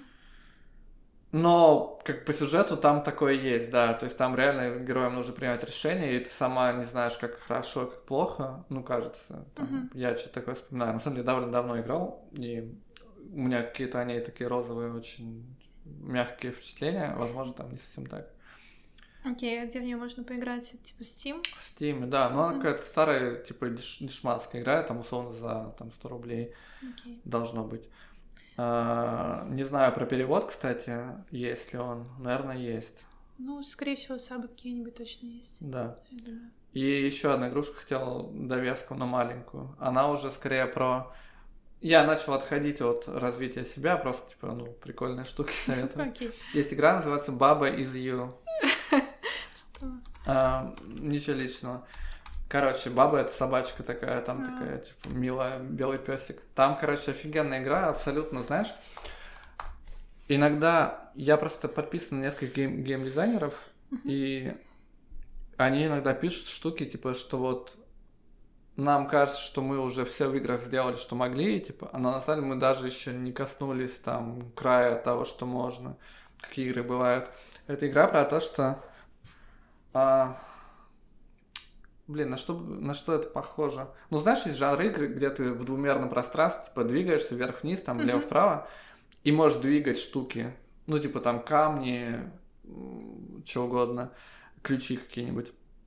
И в двери проходить. Mm-hmm. Вот. В этой игре чего? Там вот есть песик, это ты, и там написано баба из you, типа три, три кнопочки. И ты, если подвинешь а, ну, ты можешь подойти к слову you, баба из you, и сдвинуть его вниз. И в этот момент ты умираешь, потому что нарушилось высказывание, что баба из you, ты перестал быть бабой этой собачкой и умер. И, ну, а в следующем уровне там написано баба из you, окей, ты собачка, флаг из win. Вот, и ты к флагу подходишь, типа трогаешь его, все, победа, прошел уровень.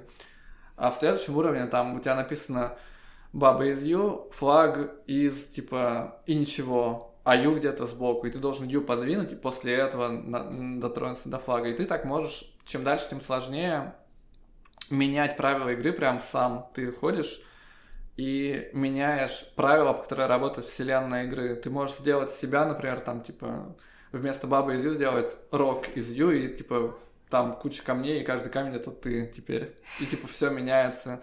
И это, ну, такое очень для меня это скорее прикольно было как вдохновение о том, что можно делать штуки, которые совсем ни на что не похожи, mm-hmm. даже вот в этом медиуме, там, типа, 2D играем, ну, типа, что там можно придумать. Вот. Ну и, конечно, она заставляет думать э, по-другому. У тебя сначала прям скрипит мозг совсем, там, шестеренки mm-hmm. или ворочается, а потом ты adopt ишь вот этот mindset, что все можно менять. Вот. Я бы мог загнуть что-нибудь про то, что, типа, это урок про то, что все можно менять, если захочется, но в реальности нет, она просто прикольная. Ну, попробую, возможно. Вот. Окей. Еще? Да. У меня еще немножко есть. Давай. А, клинику не советовать. Нет, почему советовать? Смотри, клиника это сериал такой. Да, я поняла. А...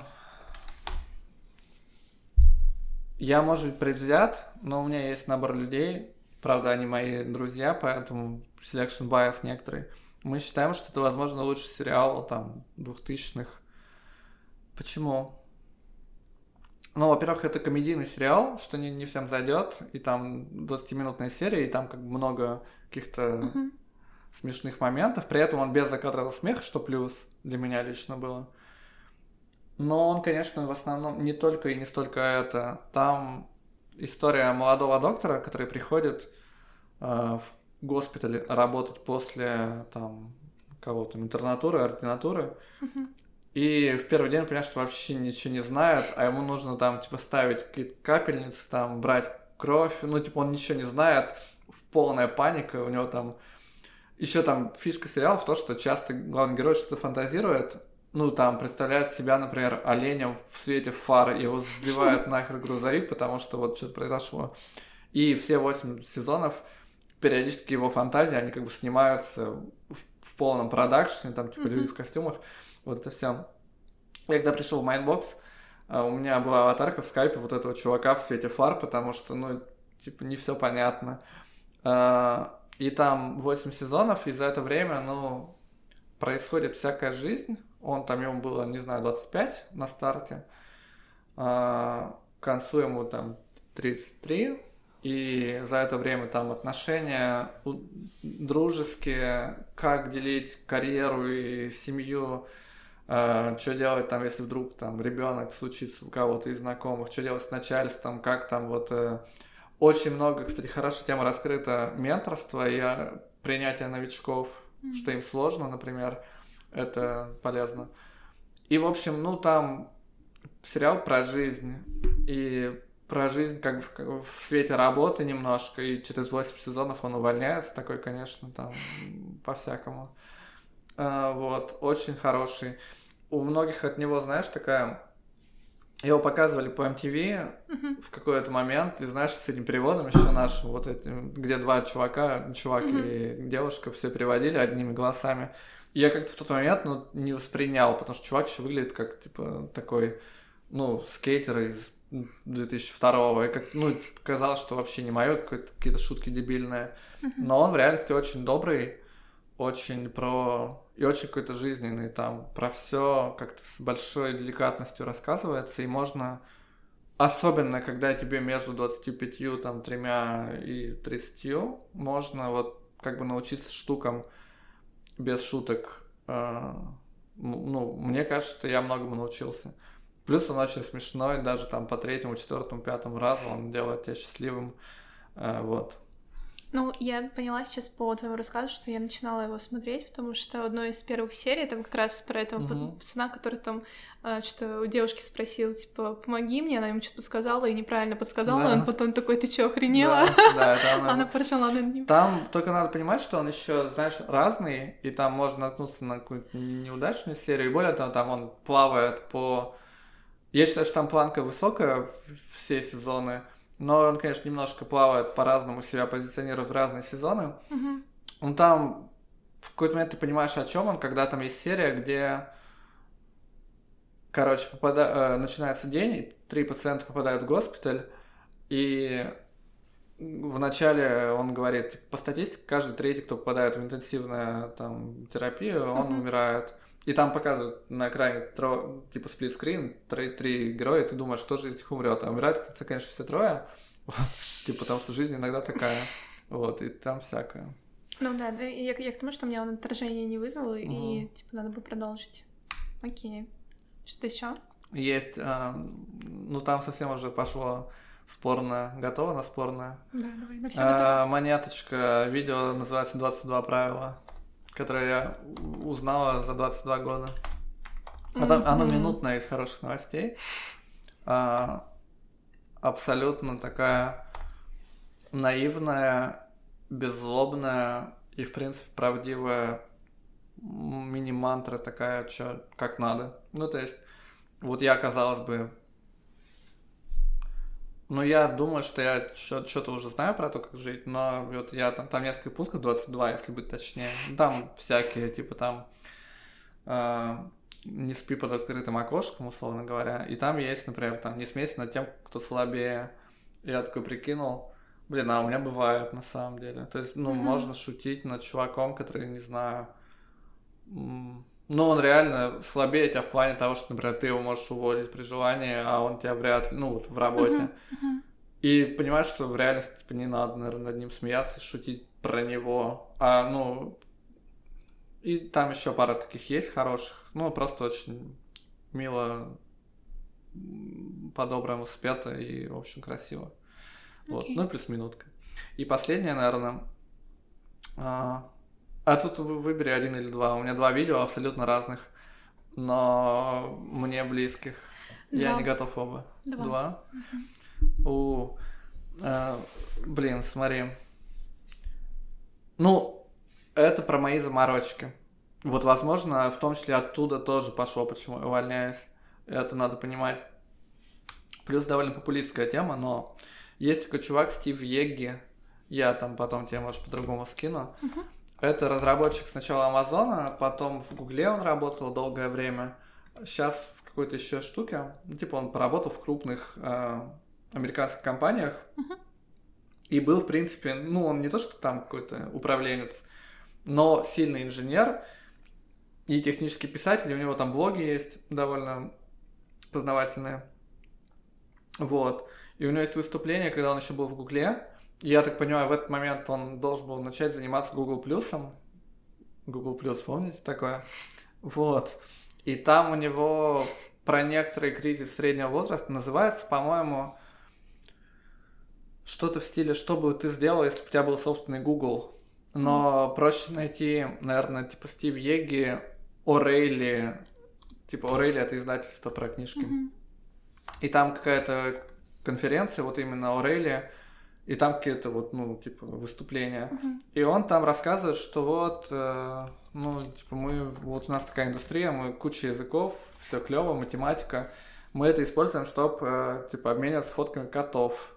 Ну, потому что там в Фейсбуке и прочее. А, а в реальности, ну, мы все состаримся, на самом деле, и те проблемы, которые тебе сейчас кажутся, может быть, неважными, про там рак и старость, и какую-то деменцию и Мгм. прочее, они не так далеко, на самом деле. И было бы прикольно, конечно, нам, как человечеству, под, подускориться в их решении, там, геном расшифровать, ну, по мелочи. Вот, а мы, в принципе, ну, по большому счету, картинки котиков, Мгм. вот в существенной степени. И там он говорит, ну, я вот начал, например, учить математику. Мы с девушкой каждую там неделю садимся и два часа работаем математику, потому что я хочу вот через там сколько-то лет, когда будет какой-то проект, например, кто-то скажет, вот мы начали работать над геномом, нужны разработчики, я хочу мочь. Типа не хочу, чтобы мне тогда надо было начинать. Мгм. И, ну, заставляет задуматься о том, э, что ты делаешь и на что ты хочешь тратить жизнь. Такое немножко. Это как раз еще Вот. в понедельник начинается, в субботу там тоже. Да, там задуматься. есть некоторые. Все, я отстрелялся по-домашнему. Спасибо большое, мне понравилось. Почти все. Я думаю, что воспользуюсь большей частью. Да. И вопрос тоже не, не отходя далеко от домашнего задания. Ты что-то делал из того, что тебе советовали? Да, я Читал, много, я много начинал, как минимум. А, Слушай, мне сложно с перечислениями, но прямо вот я подкастик слушал, Настин, не полностью пока, но мне понравилось. А, Я начинал какую-то книгу. Слушай, с книгами сложнее, потому что там все-таки степень параллелизма некоторая есть. Ну, я даже читаю, когда одновременно там 3-4 урывками, все равно получается не все одновременно. А, Короче, довольно много. Я прибегаю к этому, когда мы, там есть свободное Мгм. время. То есть все будет, наверное. Сейчас будет свободное время, вот все. Ну, ты, получается, как-то менеджешь это, запи- записываешь? и Ничего потом- не менеджу. Но, типа, ты просто помнишь, что тебе Конечно. советовали? Не, ну я могу при желании, там, у меня Вернуться в каналчик, ты скроллишь и все. А что, что ты, кстати, с ним планируешь делать? Ты его архивировать будешь, оставишь как есть? Да, в смысле, оставлю как есть, конечно. Отлично. Но он же, типа, есть смысл. Ну, то есть, если я скажу сейчас, я планирую вообще-то удалить. Ну, блин, это просто будет геморрой, типа, нужно будет кому-то, кто захочет там скачать и сохранить. Ну, типа, зачем? Э, Не, ну слушай, я считаю, что тексты пишутся для того, чтобы их там читали, а Мгм. подкасты для того, чтобы их слушали. Было бы странно сейчас, знаешь, взять зажопить себе, потому что, ой, мое. Ну, это какая-то странная история. Плюс, конечно же, там моего овнерства там, ну, половина в лучшем случае, конечно же, это там про гостей в большей степени. Мгм. Вот. Хорошо. И у меня еще осталась пачка вопросов. Давай. Небольшая уже. Небольшая пачка. Да. Ты не самый частый гость разных тусовочек, но, может быть, ты помнишь какие-то клевые моменты а, на корпоративах или там на каких-то тусовках, может быть, в рабочие будни, что там какие-то новенькие ребята могут не знать, и ты хотел бы вот э, рассказать об этом. В смысле, новенькие ребят, ну-ка п- помогай. Ну, типа, я вот условно не знаю, что было там веселого, такого клевого 2-3 года назад. Ой, тебе плевать должно быть вообще. Ну нет, Короче, ну, типа, Эти старперские истории. нет, Ой, а помните, как Коля с. Кириллом обнимались, упали на стеклянный столик? Да кому это Да нет, интересно? подожди, ну какие-то мемы на этом завязаны, там куча эмоций. Мемы не нужны стариковские, вот это надо понять. Типа, смотри, Ну, история Дорога молодым. Мы сейчас знали кучу ребят, которые вот э, им нахер эти мемы про лимон, вот эти вот все не нужны. И, типа знать, кто такой Игорь Бурый. Это все в прошлом. Э, будущее за там другими. Нужны свои мемы, свои истории. Вот эта не- не- некрофилия не нужна, мне кажется, вообще. Ну подожди, ну своими формируются, но, но при этом я там слышу от новеньких, что ой, а что такое лимоны там? Ну, так и хер с ним, ну пусть не ставьте лимон. Что лимон не работает у нас уже 6 лет, наверное. Ну, что с этим лимоном? Ну, короче, некоторые штуки органично дожили до текущего момента. Окей, как лимон. В принципе, сейчас какую цель играет лимон в том числе? Это повод новенькому контактнуть с командой, например, вокруг. Всегда абсолютно, типа, раз, рано или поздно кто-то в команде спрашивает, мне поставили лимон, я не понимаю. И это повод, на самом деле, коммуницировать, и как бы, окей, у этого есть польза. Сейчас какой-то перечень мемов, вот эти, типа, ну, не, я не готов вообще. Я про то, чтобы жить сегодняшним днем, и все. Окей. Тебя на тусовки-то звать? Не надо. Почему? А я не люблю тусовки, ну, то есть я очень не люблю, на самом деле, выпивших людей. И, ну, я, в принципе, скипнул, наверное, процентов... Не, вру, кстати, я в последнее время стал ходить на корпоративы, наверное, последние несколько лет даже. Но я сливаюсь технично вовремя. Ну, какое-то время, я думаю, мне надо э, подизолироваться. Я прям чувствую, что надо. Вот. Потом как пойдет, но не, мне надо какое-то вот время не ходить на тусовки. Он типа можешь назвать, а ты сам, если что, ну, сольешься. Да, Это можно, да. Особенно, если там будет Миша Кузнецов. Особенно, да. Нет, ну с Мишей, с Мишей дело особое всегда. Окей, пользуясь случаем, э, зову тебя на корпоратив. В июле. В июле, да. Какого числа? 23 Блин, я не могу в этот день.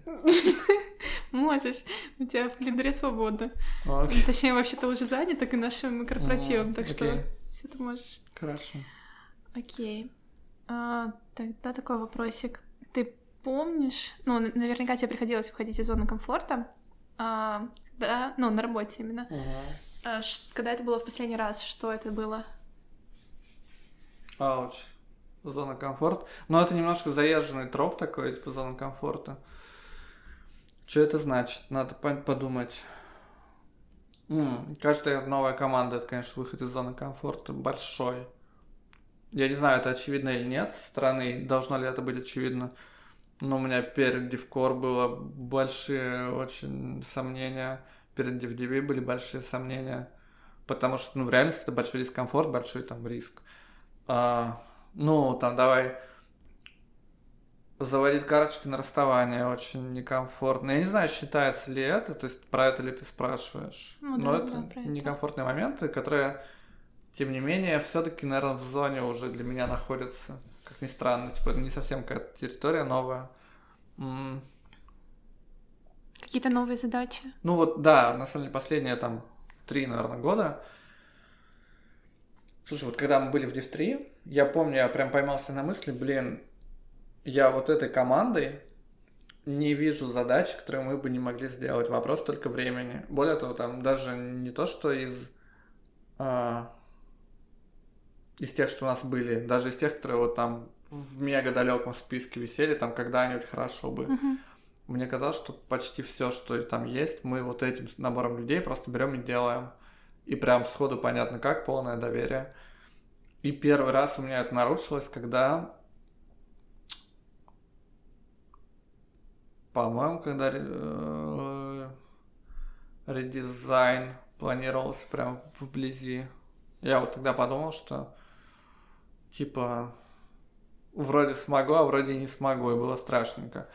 И все следующие были такие, вот про то, что мы в DevCore делали, про перенос в облако. Там вообще не было понимания, как делать. И тем более такая штука с Postgres, которую мы не доделали, Мгм. но там какая-то работа проделана.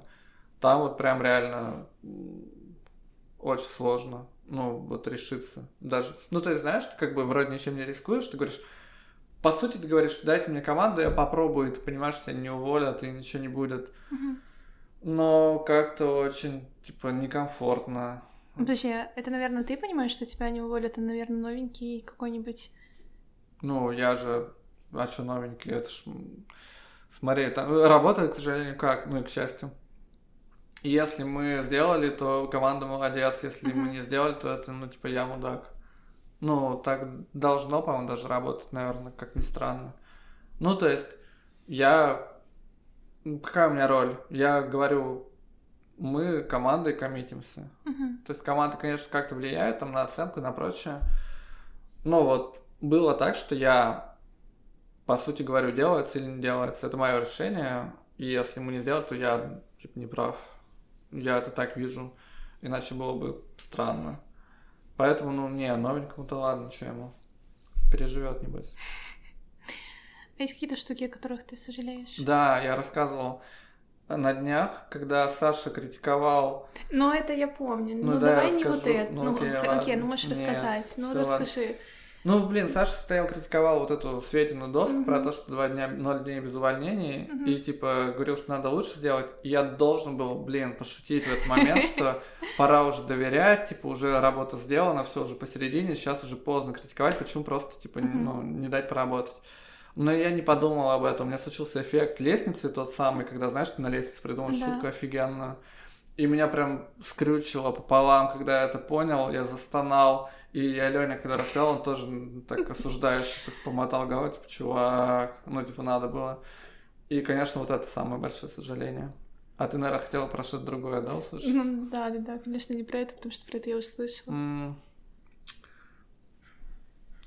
Ну, Есть нерабочих набор. Вот я сегодня сейчас ходил uh-huh. по офису, знаешь, таким затуманенным взором, там слезинкой смахивал. Uh-huh. И, ну, там вот я смотрю на сахарную вату машины, я ни разу не попробовал ей воспользоваться, поесть сахарной ваты, а мне хотелось, ну, что-то как, типа, стеснительное и всякое такое. И, ну, вот, типа, fail. Или там в VR я никогда не поиграл с ребятами, а тоже собирался. Но есть какие-то штуки, знаешь, ты вроде... Ну, я стесняюсь многие делать вещи, там, как ни странно, я стесняша.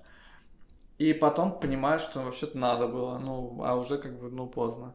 Ладно, окей, сейчас по работе что-нибудь вспомню. В принципе, этого достаточно. Не, дай по работе вспомню. Ах ты нет, по работе не так все. Если честно, блин, либо у меня я постоянно вроде как недоволен собой, ну вот реально есть такое. Но сейчас я вот смотрю назад, и в принципе я довольно-таки в покое с тем, что я делал и что удалось успеть. Ну, то есть все вот эти решения, которые были сложными там по людям, по командам, uh-huh. по пытаться делать, не пытаться делать и как. Несмотря на то, что не все гладко проехало, я, наверное, доволен по большому счету. Вот. Так что нет. Самое главное про Xbox, про VR. Сахарную вату VR. Слушай, а есть ну ты сейчас назвал две штуки, которые mm-hmm. ты не сделал и сожалеешь. А есть какие-то штуки, которых, которые ты сделал и сожалеешь при этом? Тоже mm-hmm. такие жизненные было бы неплохо. Ну, типа, не, ну, да, типа там, не знаю, смузи мой выпил и такой, типа, херня теперь. Mm. В основном все моменты, когда я кого-то обидел, конечно же. Ну, то есть Э, ну, вот такие, знаешь, там набыковал на кого-то. Вот в основном всякие мелочи типа этого. Uh-huh. Даже из последнего, на самом деле, ну там uh-huh. история. Ну, можно было как-то по-другому все это оформить, упаковать. То есть при этом же итоге можно было совсем по-другому все сделать. Uh-huh. Ну, что поделать. А, Наверное, по большому счету все было ок. Сейчас, знаешь, вот я когда говорил, конечно, если не очень верю, типа, ну, должно же быть что-то. Какую-то надо занозу у себя вытащить откуда-то. А, кому надо? Ну, мне надо. Блин, у меня психолог также спрашивает, кому, да? Типа, кто, кто считает, что, типа, я говорю, я сам считаю, окей. Ну, не знаю, если вспомню, я допишу. Окей. Я прям домонтирую. Сейчас это...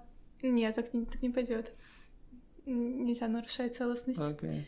А я сейчас понимаю, что м- ты не явно, но как-то посоветовал такую супер сбитую штуку, типа а, делать что-то там, не стесняться, чтобы потом не жалеть об этом, потому что ты сейчас, ну, говорил, что ты там стеснялся, не поел ту да. VR, и, получается, сожалеешь об этом, и очень мало вещей ты назвал, ну, практически не назвал, там про, про то, что ты кого-то обижал, вообще это не, не считаю, а, что ты Но... сделал и, угу. и жалеешь, вот, и звучит так, что а, действительно надо что-то делать. Блин, знаешь, вот я думал об этом, я думал об этом почти в этой формулировке, И вот как к этому пришел, не знаю, но тем не менее я подумал, могу ли я дать совет, знаешь, типа, lol, просто бери и делай. Мгм. И казалось бы, да, потому что я, ну, большую часть работ- работы в Mindbox е примерно так делал, то есть я вот такой, да давайте просто сделаем, господи, что там, типа, нормально будет. И, но при этом, слушай, это знаешь, как, не знаю, есть какой-нибудь боксер, который может с одного удара там вырубить соперника. Мгм. Он говорит, я просто, типа, думаю, что вот я просто боксирую и жду, что, типа, одним ударом я, типа, свалю его. И если ты по этой философии будешь пытаться сейчас драться на вокзале, скорее всего, кончится плохо, потому что ты- у тебя будет возможность, ты ударишь, и чувак на тебя посмотрит, типа, и он не вырубится и не упадет. И неизвестно, что в этом, ну, типа, надо ли для этого иметь мой опыт, мой, там, мою удачливость, что угодно, мой набор каких-то знаний. Это всегда вот стрёмно. Это то, от чего я отошел, вот такие советы давать, типа, просто Мгм. делать. Для некоторых, наверное, это губительный совет. Типа, вот ты придешь сейчас, ну ладно, не в Mindbox, там, на другую работу, и начнешь там просто делать, и ты, типа, зафейлишь раз-два, и все. И, ну, там у тебя будет репутация чувака, который, типа, делает какую-то шнягу. Поэтому не знаю. Наверное, надо, если веришь, что просто делать, да. А если нет, то поучиться. Подумать. Ну, я скорее это не на работу хотела переложить, а на более А, на жизненные смузи, штуки. да, конечно, просто делаю его. Все равно допьют. Окей. И хотела такое... Ну, на самом деле, я его не сформулировала, вопрос. Сейчас попробую. У меня есть определенные ассоциации с тобой. Мгм. Это шоколадница, Starbucks, лисички, подкаст. И я хотела спросить, ну, сначала хотела спросить, какие у тебя ассоциации с мейнбоксом. Ну, наверное, странно. И, возможно, их нет. Их, ну, знаешь, их не то, что нет, это как какие у тебя ассоциации с планетой Земля. Ну, типа, да, щас. да. Вот. И, и тогда такой вопрос. Тоже не, поду- не придумала по конкретным людям, но, может быть, есть какие-то такие яркие штуки, которые у тебя ассоциируются с какими-то людьми, и интересно было бы узнать тоже. Яркая штука, которая ассоциируется с людьми. Ну да, с какими-то. М. Ну, всякая глупость приходит в голову, конечно, там про мотоциклы и типа Мишу Кузнецова, но это не то.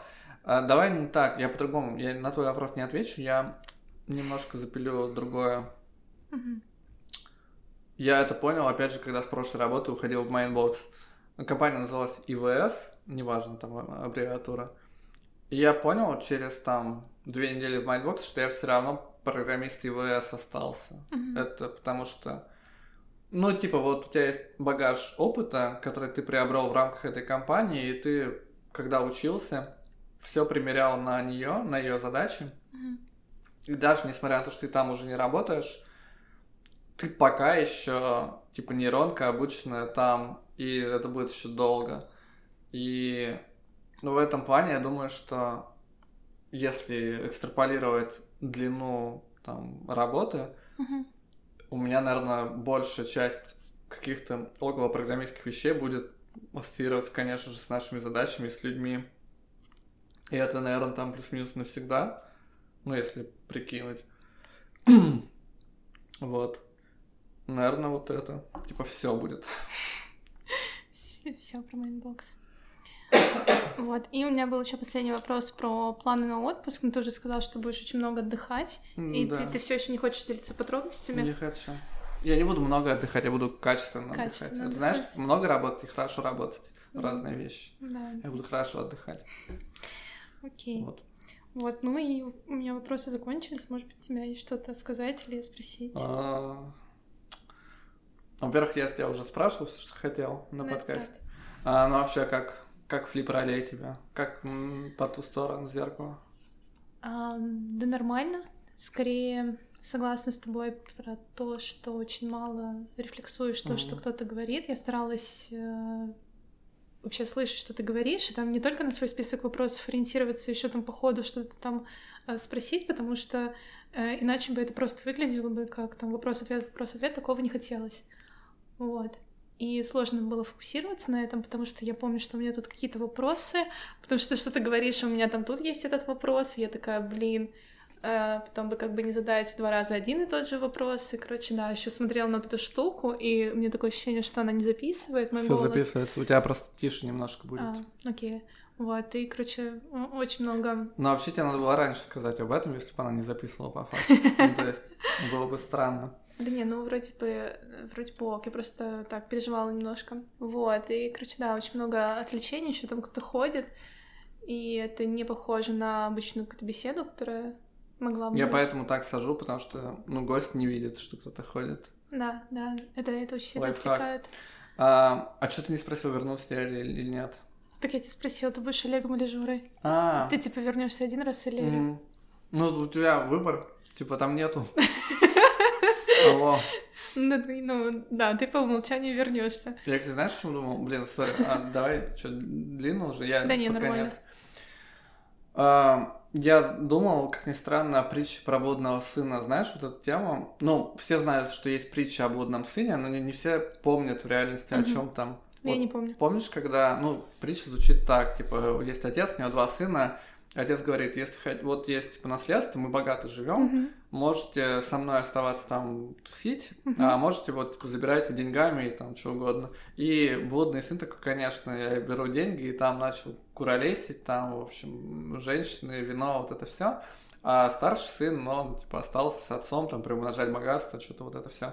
Ну и потом младшего сына, э, типа, полная жопа, все, он прогулял, и там, типа, так описывается, что он в итоге у него работа, это он кормит свиней, и он бы рад, типа, есть ту еду, которую он скармливает свиньям, но ему не разрешают, типа, не разбазаривай. Вот, настолько у него жизнь дала трещину. Мгм. И он, раскаявшись, возвращается домой, и там говорит, отец, там, я у тебя буду, типа, не знаю, давай самую нижнюю работу в, твоей, в твоем имении, просто потому что у меня сейчас полная жопа. А отец э, его говорит, типа, оденьте в лучшие одежды и за- закалите самую жирную корову, сейчас будем, типа, вот, сын вер- вернулся.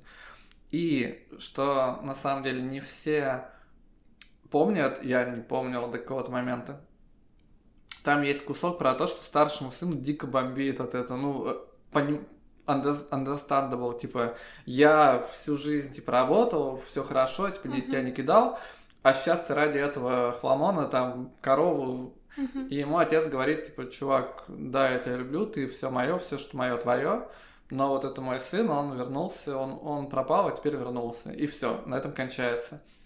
И я подумал, знаешь, насколько, блин, вот казалось бы, какая-то притча там откуда-то, ну, она, типа, наверное, из Ветхого Завета, если там не раньше, а, наверное, еще и раньше она была. Мгм.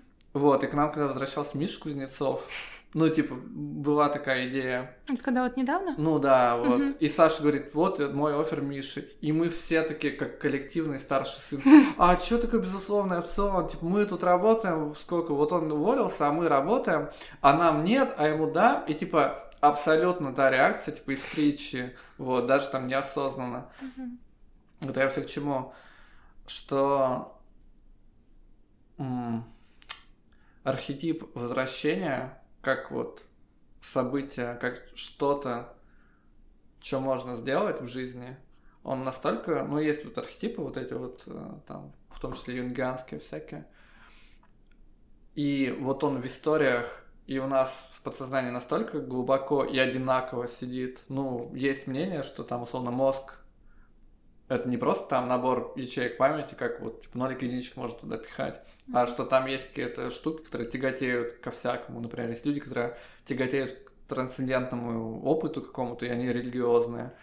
И вот почти все люди тяготеют так или иначе к истории возвращения, им это близко понятно, даже если они не читали ничего, они реагируют в этих ролях одинаково. Вот.